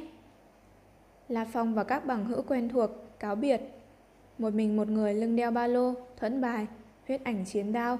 Trong túi quần có 10 thanh phi đao, hành tẩu nhanh chóng trên cánh đồng hoang vu vô tận. Này, vệ đồng! Tên La Phong đó đi một người à? Khen Kết đứng cạnh một thanh niên hoa hạ. Ừm, vừa rồi chúng ta mời hắn, bị hắn cự tuyệt rồi. Thanh niên hoa hạ tên là vệ đồng, đó lắc đầu cười. Trong tạm đại hiểm địa, những ai dám một mình một người đều phải tự tin 10 phần. Lần này trong 5 người đi một mình, bốn người kia đều xếp top 20. Về phần La Phong, người ta có thân phận chính thức là tinh thần niệm sư, thực lực rất mạnh. Ken Kết nheo mắt, nhìn theo phương hướng La Phong vừa bỏ đi, sau đó cúi đầu xem bản đồ trên đồng hồ thông tin, tiến hành định hướng. Ken Kết, tới lúc đi rồi. Ken Kết. Ba nam nữ thanh niên da trắng gọi. Tới đây. Ken Kết ghi nhớ đại khái hướng đi của La Phong, quay đầu tập hợp cùng tiểu đội mình, cũng đi theo phương hướng mà họ chọn cùng di chuyển. Khí hậu đại lục Australia cơ hồ tương phản với Hoa Hạ Quốc. Bây giờ là đầu tháng 8, ở Hoa Hạ Quốc chính là lúc nóng nhất. Nhưng ở đại lục Australia lại vào tiết cuối đông, nhiệt độ đại khái cũng khoảng 4-5 độ. Nhưng người như La Phong vốn có tố chất thân thể gần đạt tới chiến thần sơ cấp, dù vài chục độ dưới không cũng có thể ở trần được. Gió thổi, cỏ dại mọc thấp, lộ ra không ít những con quái thú ăn cỏ. Trong quái thú có con ăn thịt, nhưng cũng có con ăn cỏ. Nhưng có chung một điểm, cơ hồ tất cả quái thú đều có công kích rất mãnh liệt. Vèo, một thân ảnh lơ lửng từ đám quái thú lóe lên, căn bản không kinh động tới quái thú, chính là La Phong đang độc hành. Dựa theo bản đồ hiển thị, ngoài 300 dặm có một sơn mạch, ta ở đó lập một cứ điểm tạm vậy. La Phong thầm nghĩ, nếu ta đoán không sai, tên khen kết trong trại huấn luyện chính là một tai mắt của ngốc thứ độc hạt. Chỉ cần không ngu là có thể đoán ra. Junina là cô của Ken Kết. Phỏng chừng Ken Kết sẽ nói cho ngốc thứ độc hạt về hướng di chuyển của ta. La Phong lắc đầu cười. Khi hắn và những học viên khác tách ra, hắn đã cố ý đi vòng một vòng tròn. Nếu ngốc thứ lý diệu, dựa theo phương hướng mà Ken Kết chỉ dẫn, khẳng định chỉ lãng phí thời gian. Trước hết lầm một cứ điểm, để có trốn ăn thân cái đã. Sau đó bắt đầu săn giết quái thú, cấp lãnh chúa. La Phong thầm nghĩ, dù sao, săn giết quái thú trong tháng 8 cũng không tính vào điểm tích lũy, vũ quán sẽ không kiểm tra. Lần này, nhân cơ hội kiếm được nhiều một chút. Đối với những chiến thần vũ giả khác thì đại lục Australia là hiểm địa vô cùng đáng sợ. Nhưng với La Phong, hắn cũng coi như tồn tại vô địch trong đám chiến thần cao cấp rồi. Đại lục Australia, thế giới của vô số quái thú, chính là một cái máy ATM. Chỉ cần không cuồng vọng chiêu vào quái thú vương cấp, là Phong với thực lực như vậy, cơ hồ không có gì nguy hiểm. Cũng không khó hiểu, như những khu hoang dã, thành phố ở Hoa Hạ Quốc. Bình thường, chiến thần cường giả cũng rất khó mà hy sinh. Hy sinh một người đều sẽ được cả nước cử hành tưởng niệm. Nhưng trong tam đại hiểm địa, đối với chiến thần bình thường thì tương đối nguy hiểm. Đối với chiến thần cao cấp thì khá là an toàn, còn đối với La Phong thì cơ hồ không có gì nguy hiểm. Săn giết lãnh chúa lợi hại, khó khăn khá cao. Ta trước hết dùng thực lực vũ giả dụ dỗ lãnh chúa, sau đó dùng niệm lực khống chế phi đao, giải quyết lãnh chúa. Giết nhiều lãnh chúa một chút, kiếm nhiều tiền một chút. Tinh thần niệm sư luôn là phú hào trong giới vũ giả. Còn lần này, La Phong ngoại trừ phải đối phó với Lý Diệu, mục tiêu thời gian khác là lãnh chúa. Về phần quái thú cấp thú tướng, La Phong cũng chẳng thèm giết. Vật liệu quái thú cấp thú tướng, La Phong chỉ hiềm ba lô mình không đủ chỗ. Mình chỉ có một cái ba lô. Vèo, vèo. Thân ảnh La Phong lơ lửng, tựa như một trận gió, tốc độ gần tới 300 thước mỗi giây, di chuyển trên cánh đồng hoang vu. Trên đường đi, những con quái thú gần như không có phản ứng gì. Âu Châu, căn cứ thị Paris. Căn cứ thị Paris là cả căn cứ thị giàu nhất trong số 6 căn cứ thị ở Âu Châu. Nó nguyên là ở giữa nước Pháp. Hơn nữa vì sau thời kỳ Đại Niết Bàn, các đảo quốc phần lớn đều gặp tai họa ngập trời. Do đó, tầng lớp phú hào gốc Anh sớm chạy khỏi London. Bình thường những người Anh chạy ra khỏi nước mình đa phần đều vào căn cứ thị Paris. Khu trung tâm căn cứ thị Paris, dòng xe cộ dày đặc trong một chiếc xe sang trọng rất dài. Ta biết rồi. Junina cúp điện thoại, bất lực nhìn về phía Lý Diệu, lắc đầu. Diệu, tất cả lính đánh thuê biết thân phận của La Phong xong đều cự tuyệt yêu cầu của chúng ta. Không có gì khó hiểu. Lý Diệu nheo mắt, ngồi trên chiếc ghế sang trọng. Những tên lính đánh thuê đó, ai nấy đều không dám trêu vào cực hạn vũ quán. Còn La Phong, dù sao cũng là người của cực hạn vũ quán. Cũng may, ta cũng vô cùng hài lòng rồi. Dù sao, vẫn có ba chiến thần lấy thân phận cá nhân nhận lời mời của chúng ta. Ừm. Junina cũng gật gật đầu. Lần này, mời lính đánh thuê toàn bộ đã thất bại, nhưng vẫn có chiến thần nhận tiền thuê. Lấy thân phận cá nhân nhận ủy thác. Dù sao các chiến thần cũng không dễ kiếm tiền. Chiến thần cũng phân ra làm chiến thần cao cấp, chiến thần trung cấp, chiến thần sơ cấp. Lần này, người nhận thuê làm có một chiến thần trung cấp và hai chiến thần sơ cấp. Tiền hoa hồng chiến thần sơ cấp là 15 ức Âu Nguyên, chiến thần trung cấp là 30 ức Âu Nguyên. Khoản này tương đương với thu nhập một năm của những chiến thần ấy. Chỉ ra tay một lần, mục tiêu chỉ là một tiểu tử oắt con 19 tuổi. Hơn nữa họ cũng tin cực hạn vũ quán sẽ không đến mức tìm chiến thần thuê làm mà gây phiền phức. Két Xe con dừng lại, cửa xe mở ra. Junina và Lý Diệu đều xuống xe. Dầm! Một chiếc xe buýt và một chiếc xe tải cũng dừng lại phía sau. Cửa xe bung ra, bên trong xe buýt có gần 50 người nhanh chóng nhảy ra. Còn trong xe vận tải cũng nhảy xuống 8-9 người. Cả đám đều cùng khiêng một cái hòm. Vợ chồng Lý Diệu và Junina cùng đi tới. Cẩn thận một chút, nhẹ tay nhẹ chân. Lý Diệu quát khẽ. Dạ. Mấy nhân viên tinh anh vận chuyển ai nấy đều rất cẩn thận. Họ hiểu rõ trong những cái hòm này rốt cuộc là cái gì. Đó là pháo laser, vũ khí tốt nhất của nhân loại để đối phó với quái thú. Pháo laser là một loại vũ khí quang học cỡ lớn, cấu tạo rất phức tạp, cũng rất nhiều linh kiện chủ chốt, thể tích rất lớn. Do đó, những máy bay chở khách hoặc đoàn tàu bình thường mới có thể chở được pháo laser. Có thể trong căn cứ thị cũng có pháo laser cho hệ thống phòng ngự. Vì khi lắp ráp pháo laser, đặc biệt là loại UFH này, thể tích cũng khá lớn. Nên một khi lắp ráp, căn bản không có cách nào vận chuyển được. Do đó bây giờ đều chỉ là những bộ phận nhỏ, chỉ có thể đến tận nơi mới lắp ráp cố định được. Ta chỉ có thể nghĩ biện pháp lấy được một bộ mặc dù không phải cấp bậc cao nhất. Junina thì thào. Nhưng tần suất cao nhất của nó hẳn là có thể đánh trọng thương cả một con quái thú vương cấp. Đối phó với quái thú cấp lãnh chúa, trăm phần trăm có thể giết chết. Nếu ngươi dùng nó để đối phó với La Phong, khẳng định không thành vấn đề gì cả. Nhưng vấn đề lớn nhất là nguồn năng lượng. Lần này, nguồn năng lượng mang theo đủ để phóng ra ba lượt tần suất cao nhất – nếu để cấp 2 thì phóng ra được 9 lần, tiết kiệm một chút. Lý Diệu khẽ gật đầu. Để có được món đồ này vào tay, phải bỏ ra rất nhiều tinh lực. May mà Liên minh HR có đại bản doanh ở Âu Châu, mà gia tộc Polinas vốn chính là gốc gác ở đây, nhưng họ cũng phải bỏ ra không ít khí lực mới có được. Lý Bên cạnh truyền đến một thanh âm rất nhiệt tình, chỉ thấy ba nam tử cùng đi tới, hai người da trắng, một da vàng. Ba người chính là chiến thần lần này Lý Diệu mời tới giúp. Lý Diệu cười chào lại, rồi đột nhiên điện thoại di động rung lên. Alo, Lý Diệu mở điện thoại. Lý Tiên Sinh, cấp trên đã hạ lệnh đình chỉ tất cả những hành động của chúng ta. Xin lỗi. Giọng nói trầm trầm trong điện thoại mang đầy vẻ áy náy. Sắc mặt Lý Diệu lập tức đại biến, trở nên hơi dữ tợn. Đình chỉ, ai hạ lệnh? Là ai?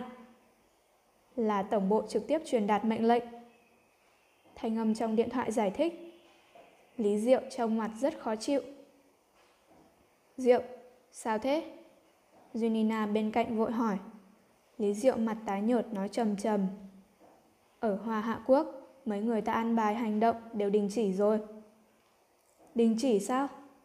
Junina cũng giật mình. Đột nhiên, điện thoại di động của Junina cũng rung lên. Junina lúc này cũng mở điện thoại ra. Junina!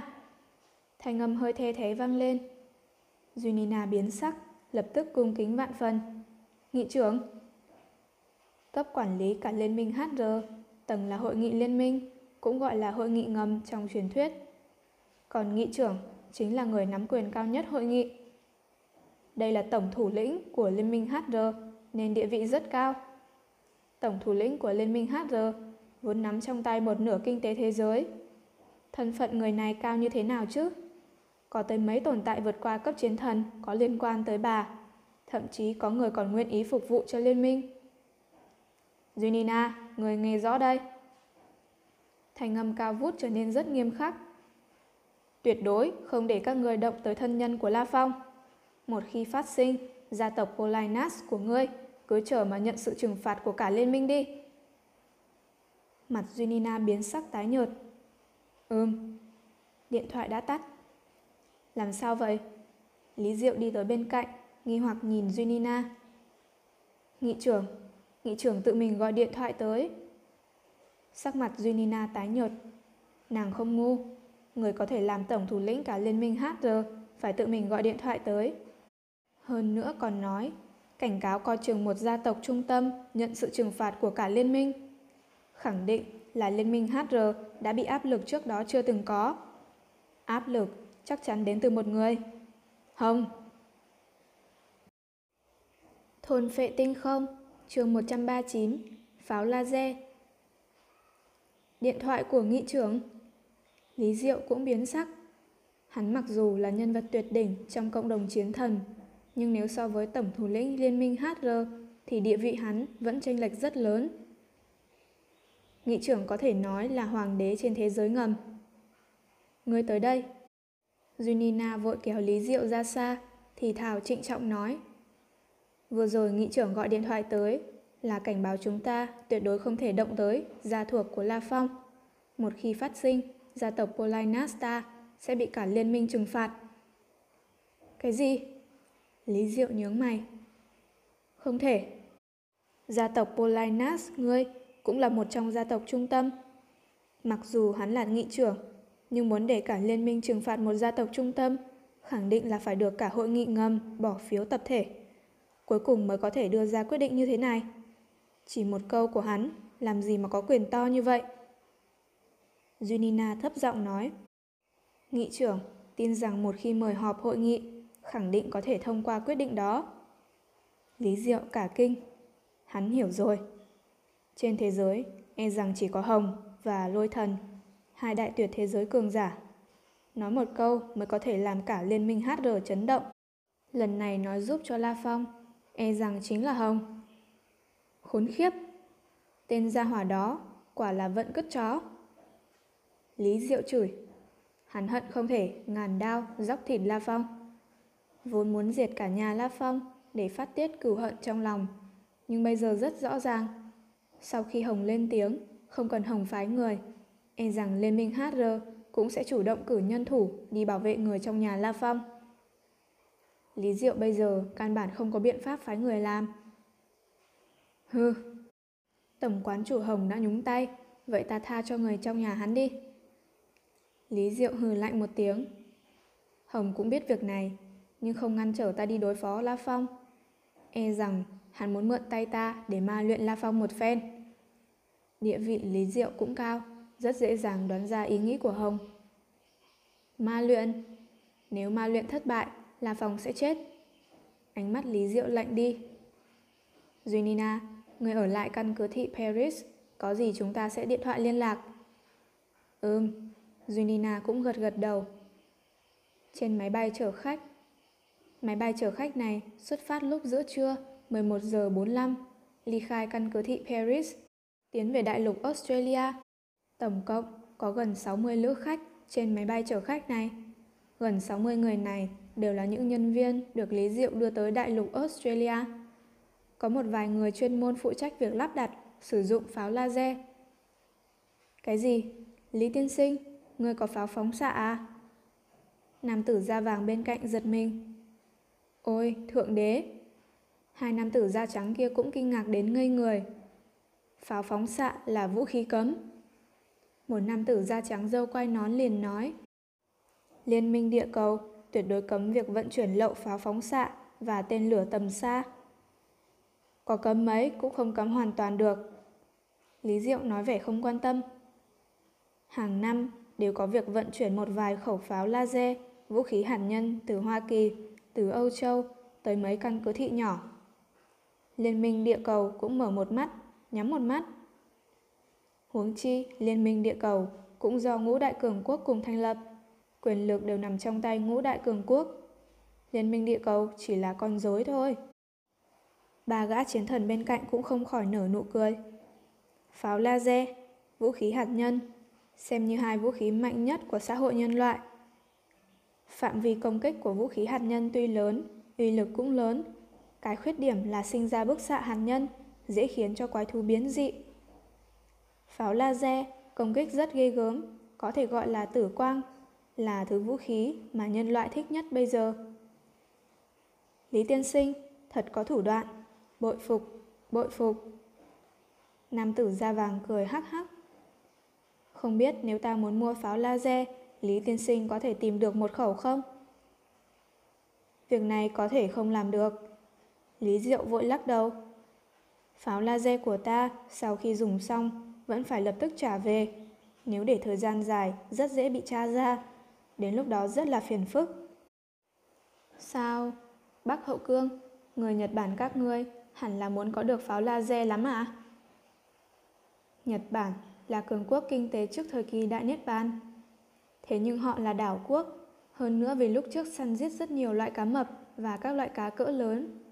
Trong thời kỳ Đại Niết Bàn, những con quái thú biến dị, những con cá cỡ lớn như cá mập, sau khi đã biến dị, thực lực trở nên cực kỳ cường đại.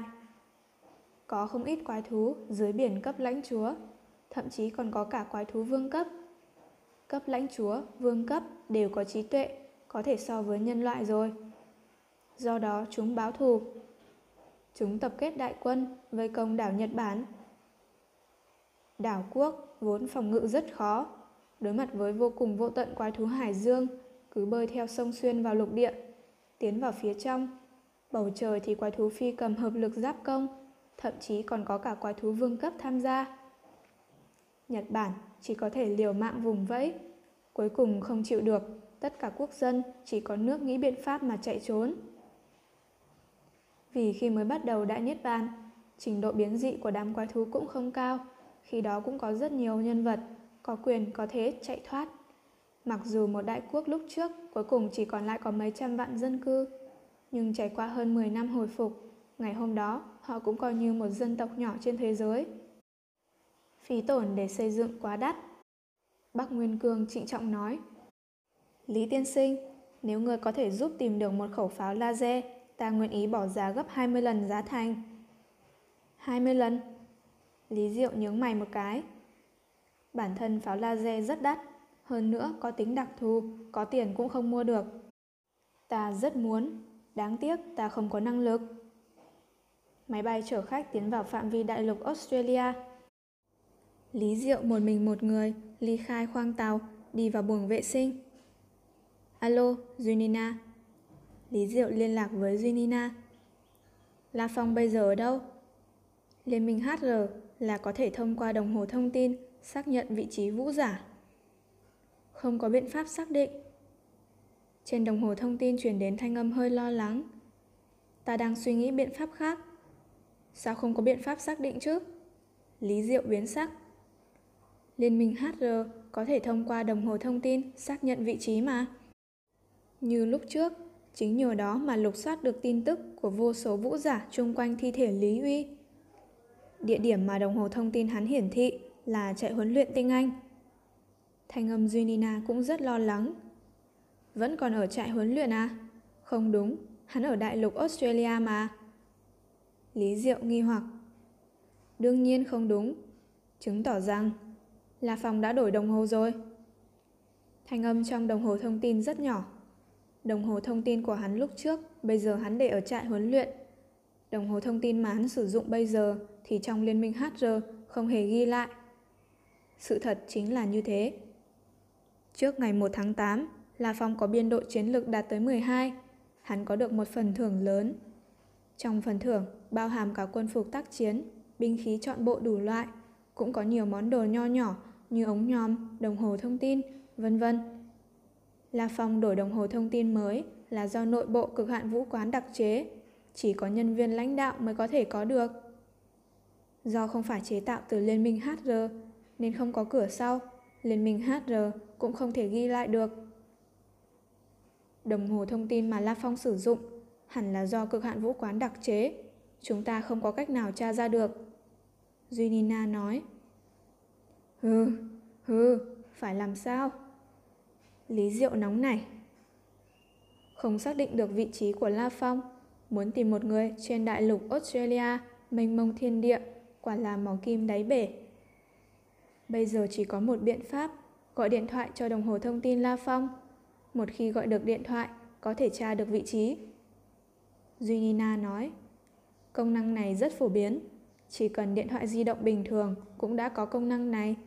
Chỉ cần gọi điện thoại cho đối phương, cho dù đối phương không tiếp, nhưng tín hiệu vẫn tới đó, vẫn có thể xác định được vị trí. Vậy gọi điện thoại cho hắn đi. Lý Diệu liền nói. Nhưng ta còn chưa tra được số điện thoại mới trên đồng hồ thông tin của hắn. Junina bất lực. Không biết số điện thoại, làm sao mà gọi? Kỳ thật, La Phong cũng mới được phân phối đồng hồ thông tin ngay trước ngày 1 tháng 8. Cũng chỉ có mấy học viên quan hệ tốt ở phe Hoa Hạ trong trại huấn luyện là biết số điện thoại này của La Phong thôi. Cha, nhất định phải tra cho được số hắn. Lý Diệu nóng này. Hắn vừa đổi đồng hồ thông tin, rất ít người biết số hắn. Phòng trừng trong trại huấn luyện chỉ một vài bằng hữu hắn mới biết. Bản thân quản lý ngành trong trại huấn luyện tiếng Anh cũng có lưu phương thức liên lạc. Junina bất lực. Nhưng ta căn bản không thể vào được số liệu của các ngành trong cực hạn vũ quán. Nhanh, cha đi, máy bay sắp hạ cánh. Chúng ta không thể vác nhiều hòm xiểng như vậy mà chiến đấu với quái thú được. Một khi gặp bầy quái thú, mấy trang bị tinh xảo của pháo laser mà hư hao một chút thì có thể cả dụng cụ đều hỏng cả. Lý Diệu nóng này. Mau xác định vị trí La Phong đi. Ừm, ta gọi cho Ken Kết thử xem. Sau khi ngắt điện thoại, Lý Diệu trở lại khoang tàu. Bên trong khoang, những người khác đều đang rất thong dong. Khắc Lion. Lý Diệu quay sang một trung niên da trắng, hỏi. Nếu lát nữa chúng ta vận chuyển vài dặm đường mấy cái hòm này, rồi lắp ráp, có vấn đề gì hay không? Khắc Lion cung kính nói. Lý tiên sinh, mấy hòm này mặc dù đều được bảo vệ rất tốt cho từng bộ phận một, một khi công kích sẽ không sinh ra vấn đề gì.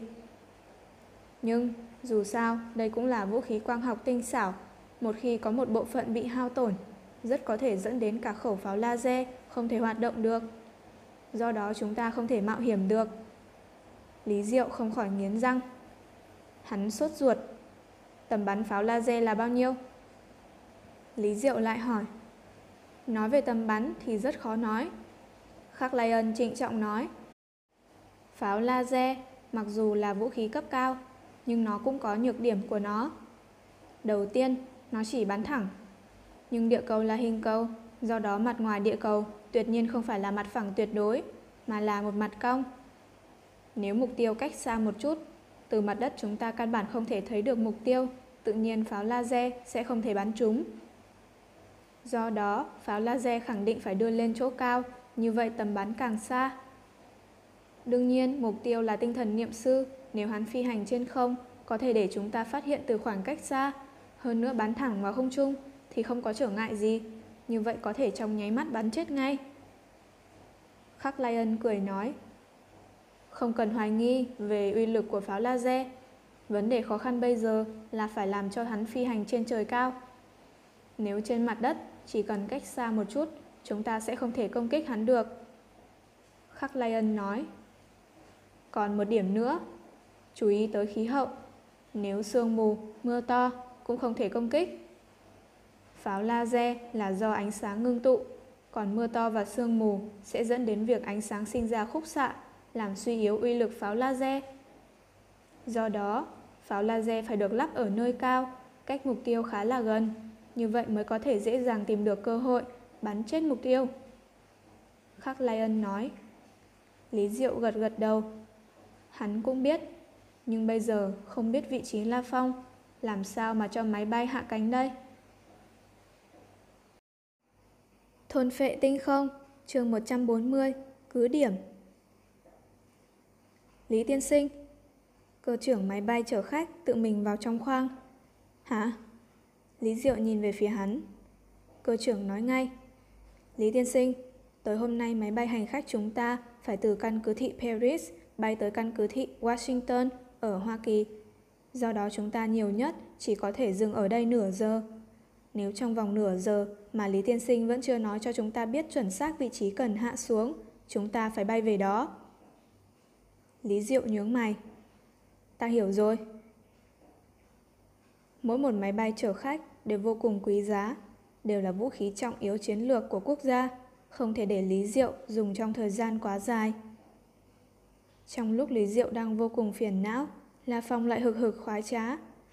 Kỳ thật, vào ngày 1 tháng 8, Lý Diệu tới căn cứ thị Paris, hơn nữa có thêm 3 vị chiến thần gia nhập, cùng với mượn tạm một khẩu pháo laser nên hao phí không ít thời gian. Lúc Lý Diệu xuất phát đã là ngày 5 tháng 8. Ở giữa đại lục Australia, trong một sơn mạch, tộc quần quái thú lớn nhất giữa sơn mạch này là tộc quần viên hầu. Trong một huyệt động tương đối hôn ám, La Phong sắp xếp lại ba lô vật liệu quái thú, đặt ba lô xuống đất, thẩm nghĩ. Hôm nay phải xử con thủ lĩnh đám viên hầu, cấp S này mới được. Chật chật, không hổ là tam đại hiểm địa, số lượng quái thú nhiều quá. Quái thú cấp lãnh chúa cũng nhiều. Đã là ngày thứ tư tới đây, nhưng mới săn giết thành công một con quái thú cấp lãnh chúa thôi, lại là lãnh chúa sơ cấp.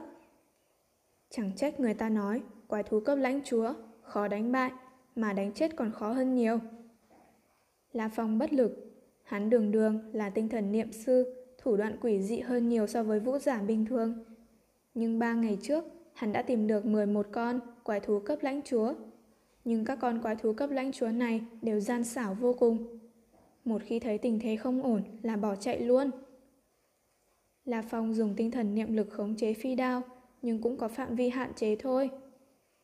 Trong 50 thước là uy lực lớn nhất, ít hao phí tinh thần niệm lực. Còn 100 mét thì còn có thể miễn cưỡng bảo trì uy lực cực mạnh. Nhưng vì khoảng cách xa nên hao phí nhiều tinh thần niệm lực. Vì phần cách xa hơn nữa, uy lực sẽ nhanh chóng hạ xuống. Còn quái thú cấp lãnh chúa mà động thân, phải xa tới cả trăm mét rồi. Tiến công 11 con quái thú cấp lãnh chúa mới thành công giết chết một con. Việc này cũng nhờ vào việc ta là tinh thần niệm sư. Chẳng trách các chiến thần đều bảo là khó kiếm tiền. Tình nguyện giết thú tướng cao cấp, chứ không muốn đi đấu với quái thú cấp lãnh chúa. La Phong cầm bình nước, uống vài ngụm, sau đó lập tức xếp lại đồ vật. Lưng leo ba lô, thuẫn bài, cầm huyết ảnh chiến đao, vô cùng cẩn thận xuất phát. La Phong chạy nhảy dọc theo vách núi một quả núi, phóng thẳng qua khoảng cách 7-80 thước, nhảy đến một đỉnh núi khác, rồi sau đó tiếp tục di chuyển nhanh như bay. Chốc chốc nhảy, chốc chốc lại chạy, lúc thì có thể làm những động tác phiêu giật khó tưởng tượng nổi. Đi trên sơn mạch mà như dẫm trên đất băng, Hả? La Phong đột nhiên dừng lại, núp vào một vách núi. Tới rồi. La Phong rõ ràng nghe được tiếng rít ầm ĩ, vội cúi đầu nhìn xuống phía dưới. Hẻm núi phía trước đầy quái thú viên hầu đủ loại, thoạt nhìn dày đặc, tuyệt đối phải trên vạn. Dựa theo những gì mà La Phong trải qua khi săn giết quái thú mấy ngày nay, thế lực của lớn nhất sơn mạch này chính là đám viên hầu. Trong tộc quần viên hầu, chỉ nói riêng về quái thú cấp lãnh chúa cũng đã có ba con. Thủ lĩnh là lãnh chúa cao cấp. Có thể nói là tập quần đệ nhất ở sơn mạch này, là Phong cũng không biết tên sơn mạch, chỉ gọi nó là viên hầu sơn mạch. Ủa? Hôm nay thủ lĩnh của tộc quần viên hầu, còn Kim Cương Viên, cấp lãnh chúa cao cấp sao không ở đây nhỉ? La Phong cẩn thận nhìn vào. Rất nhiều viên hầu trong hẻm núi, chỉ thấy được hai con viên hầu đều là cự viên, có lông ánh lên màu tím, chính là quái thú đại lực ma viên, vào hạng đệ nhất trong đám viên hầu. Đại lực ma viên mặc dù được xếp hạng đệ nhất trong họ viên hầu, nhưng hai con đại lực ma viên này chỉ có thực lực là lãnh chúa sơ cấp. Hống! Tiếng giống chói tai, tựa như muốn xé rách cả chân trời. Nhất thời, cả tộc quần viên hầu đều xôn xao, sôi trào. Chỉ thấy phía dưới, một con viên hầu khổng lồ, cao tới 20 thước, toàn thân bao trùm một tầng lân giáp kim sắc. Một tay kéo một con mãng xà dài trên 30 thước màu bạc. Chỗ nó đi qua, tất cả đám quái thú viên hầu đều tránh xa. Đến cả hai con đại lực ma viên cũng phải chạy tới nịnh nọt hoan hô. Hống! Con viên hầu khổng lồ đi đến bình đài, nhẵn bóng, ở tận giữa đám thú, đặt mông ngồi xuống, xé toang đầu con đại mãng xà ra. Dầm! Con mãng xà bị xé thành hai đoạn, máu tươi phun tung tóe. Nhất thời, ngàn vạn quái thú viên hầu đều hưng phấn kêu to. Con viên hầu khổng lồ tiện tay ném một miếng sắt rắn nhỏ qua một bên. Hai con đại lực ma viên lập tức bắt đầu hưng phấn ăn ngấu nghiến. Còn con viên hầu khổng lồ thì ngồi đó, thống khoái, cắn xé ăn nhồm nhoàm, mặc cho máu tươi từ xác rắn chảy xuống lân giáp nó, cũng chẳng thèm quan tâm chút nào. Lại là con ngân điện mãng đó à? Ta không giết được con rắn ấy, thế mà nó lại bị con kim cương viên này giết à? La Phong đang núp trên vách núi, nhìn lén xuống phía dưới, khiếp sợ khi thấy cảnh này. Con ngân điện mãng, lãnh chúa sơ cấp này, một trong 10 con quái thú cấp lãnh chúa mà lần trước La Phong đối phó. Nhưng con ngân điện mãng này quá giả hoạt. Hơn nữa, dưới trướng nó có vô số mãng xà quấn lấy La Phong, làm La Phong không thể thành công. Không ngờ cuối cùng lại bị con lãnh chúa cao cấp Kim Cương Viên giết chết. Ngay từ đầu phải cho nó lầm tưởng rằng ta là vũ giả phổ thông mới có thể xuất kỳ bất ý được. La Phong thầm nghĩ. Kim Cương Viên trong quái thú loại viên hầu được xếp hạng thứ hai. Kỳ thật, quái thú loại viên hầu chủ yếu chia làm hai loại. Một loại là viên hầu có lông, một loại là viên hầu có giáp. Trong đó, đại lực ma viên là vua của viên hầu có lông, còn kim cương viên là vua của viên hầu lân giáp.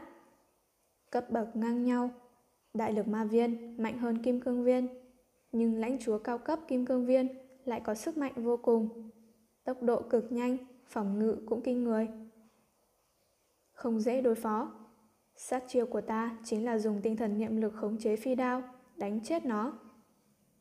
Chỉ đánh nó bị thương nhưng lại không giết chết nó. Lúc đó nó nhận thấy nguy hiểm sinh mạng, khẳng định sẽ chạy trốn. Một khi chạy trốn, ta khẳng định không bắt được. La Phong hiểu rõ, mình chỉ có một cơ hội.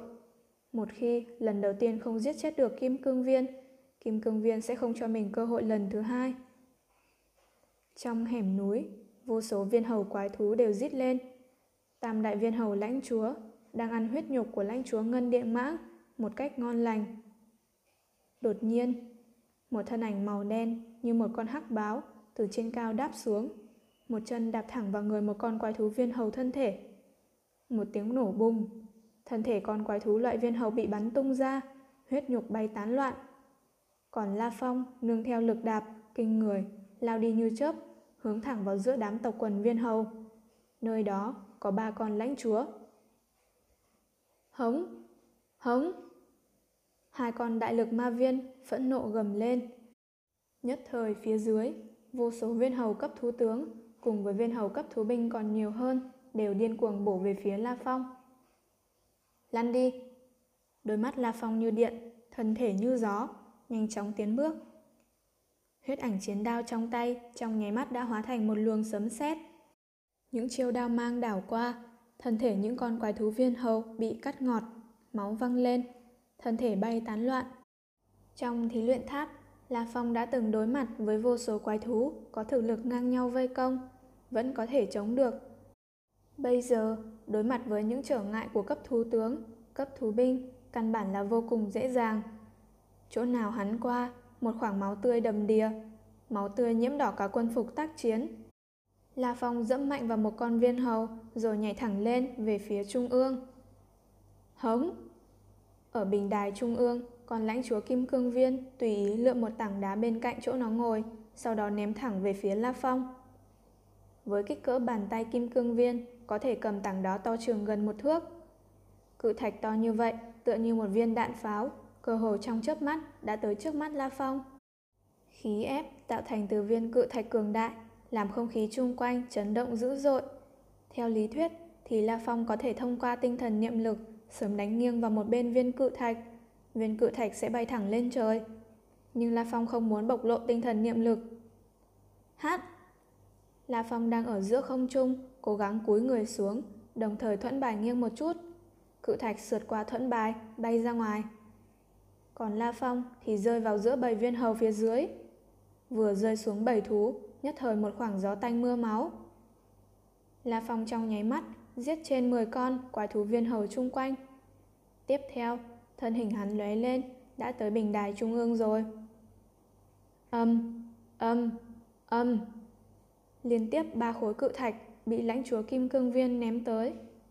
La Phong triển lộ thân pháp cấp hoàn mỹ, tựa như một vệt khói xanh, hơi chớp lên trên bình đài, đã tránh được hai khối cự thạch, rồi mượn lực đánh bạt khối cự thạch thứ ba. Vù! Không khí chấn động, thậm chí còn sinh ra sóng xung kích, mắt thường có thể thấy được. Nắm đấm. Trong lúc La Phong tránh né khối cự thạch thứ ba, trong nháy mắt, hắn chợt thấy một nắm đấm bao trùm lân giáp kim sắc, tựa như một tảng cự thạch tới trước mặt mình. Kim cương viên lúc nãy vừa ngồi trên bình đài, trong nháy mắt đã tung ra một quyền như chớp tới trước mắt La Phong, tốc độ cực nhanh. Mắt con kim cương viên vô cùng lạnh giá. Nhân loại, nó đã lâu lắm rồi không giết nhân loại. Nhưng đối với tất cả cường giả quái thú thì nhân loại là địch nhân chung. Nó cũng tin, với một quyền tính toán rất chuẩn của nó, vừa vặn phóng ra vào đúng thời điểm quyết định, tên nhân loại này tuyệt đối không kịp né tránh, chỉ có thể ngạnh kháng. Nhưng là một quyền của lãnh chúa cao cấp Kim Cương Viên, ngay cả vũ giả chiến thần cao cấp cũng không dám ngạnh kháng. Đợi lâu quá hả? không chào mà tới à? La Phong đối mặt với một quyền này lại cười ha ha. Vù, thân hình quỷ dị lắc một cái. Dưới tình huống cả cơ thể không có chỗ nào có thể mượn lực, chợt phiêu đãng như một cái lá cây, quỷ dị, bị gió thổi, tránh vọt ra khỏi một quyền đáng sợ của con lãnh chúa Kim Cương Viên. Hả? Lãnh chúa Kim Cương Viên chấn động. Nhân loại này sao có thể tránh được nhỉ? Chẳng lẽ đây là loại đặc thù nhất trong nhân loại. Căn bản không để cho con lãnh chúa kim cương viên này tự hỏi. La Phong trong lúc sử dụng tinh thần niệm lực né tránh, cũng trong nháy mắt. Xoát, xoát, xoát, xoát, xoát, xoát. Sáu thanh phi đao màu đen, hai thanh phi đao cấp SS, bốn thanh phi đao hệ 9, sáu tia chớp. Mục tiêu là đầu con lãnh chúa kim cương viên. Ô! Đôi mắt con lãnh chúa kim cương viên trợn trừng, Hữu quyền đang đập về phía La Phong, trong nháy mắt xòe ra, biến thành bàn tay xòe như cái xe buýt khổng lồ. Chụp thẳng về phía La Phong, bàn tay trái nó nhanh như chớp che mặt, đồng thời thân thể hơi nghiêng đi. Phập, phập, phập. Ba thanh phi đao bắn vào bàn tay bên trái, chỉ đâm vỡ lớp ra ngoài, hơi có vết máu kim sắc màu đỏ nhiễm vào bàn tay. Phập phập. Hai thanh phi đao đâm vào đầu mặt kim cương viên, một cái chỉ đâm vào một nửa, đã bị da và cơ thể trên mặt cản lại, không thể đâm sâu hơn. Còn một thanh phi đao khác thì chỉ đâm rách ra đầu, bị xương đầu cứng rắn ngăn trở. Phập!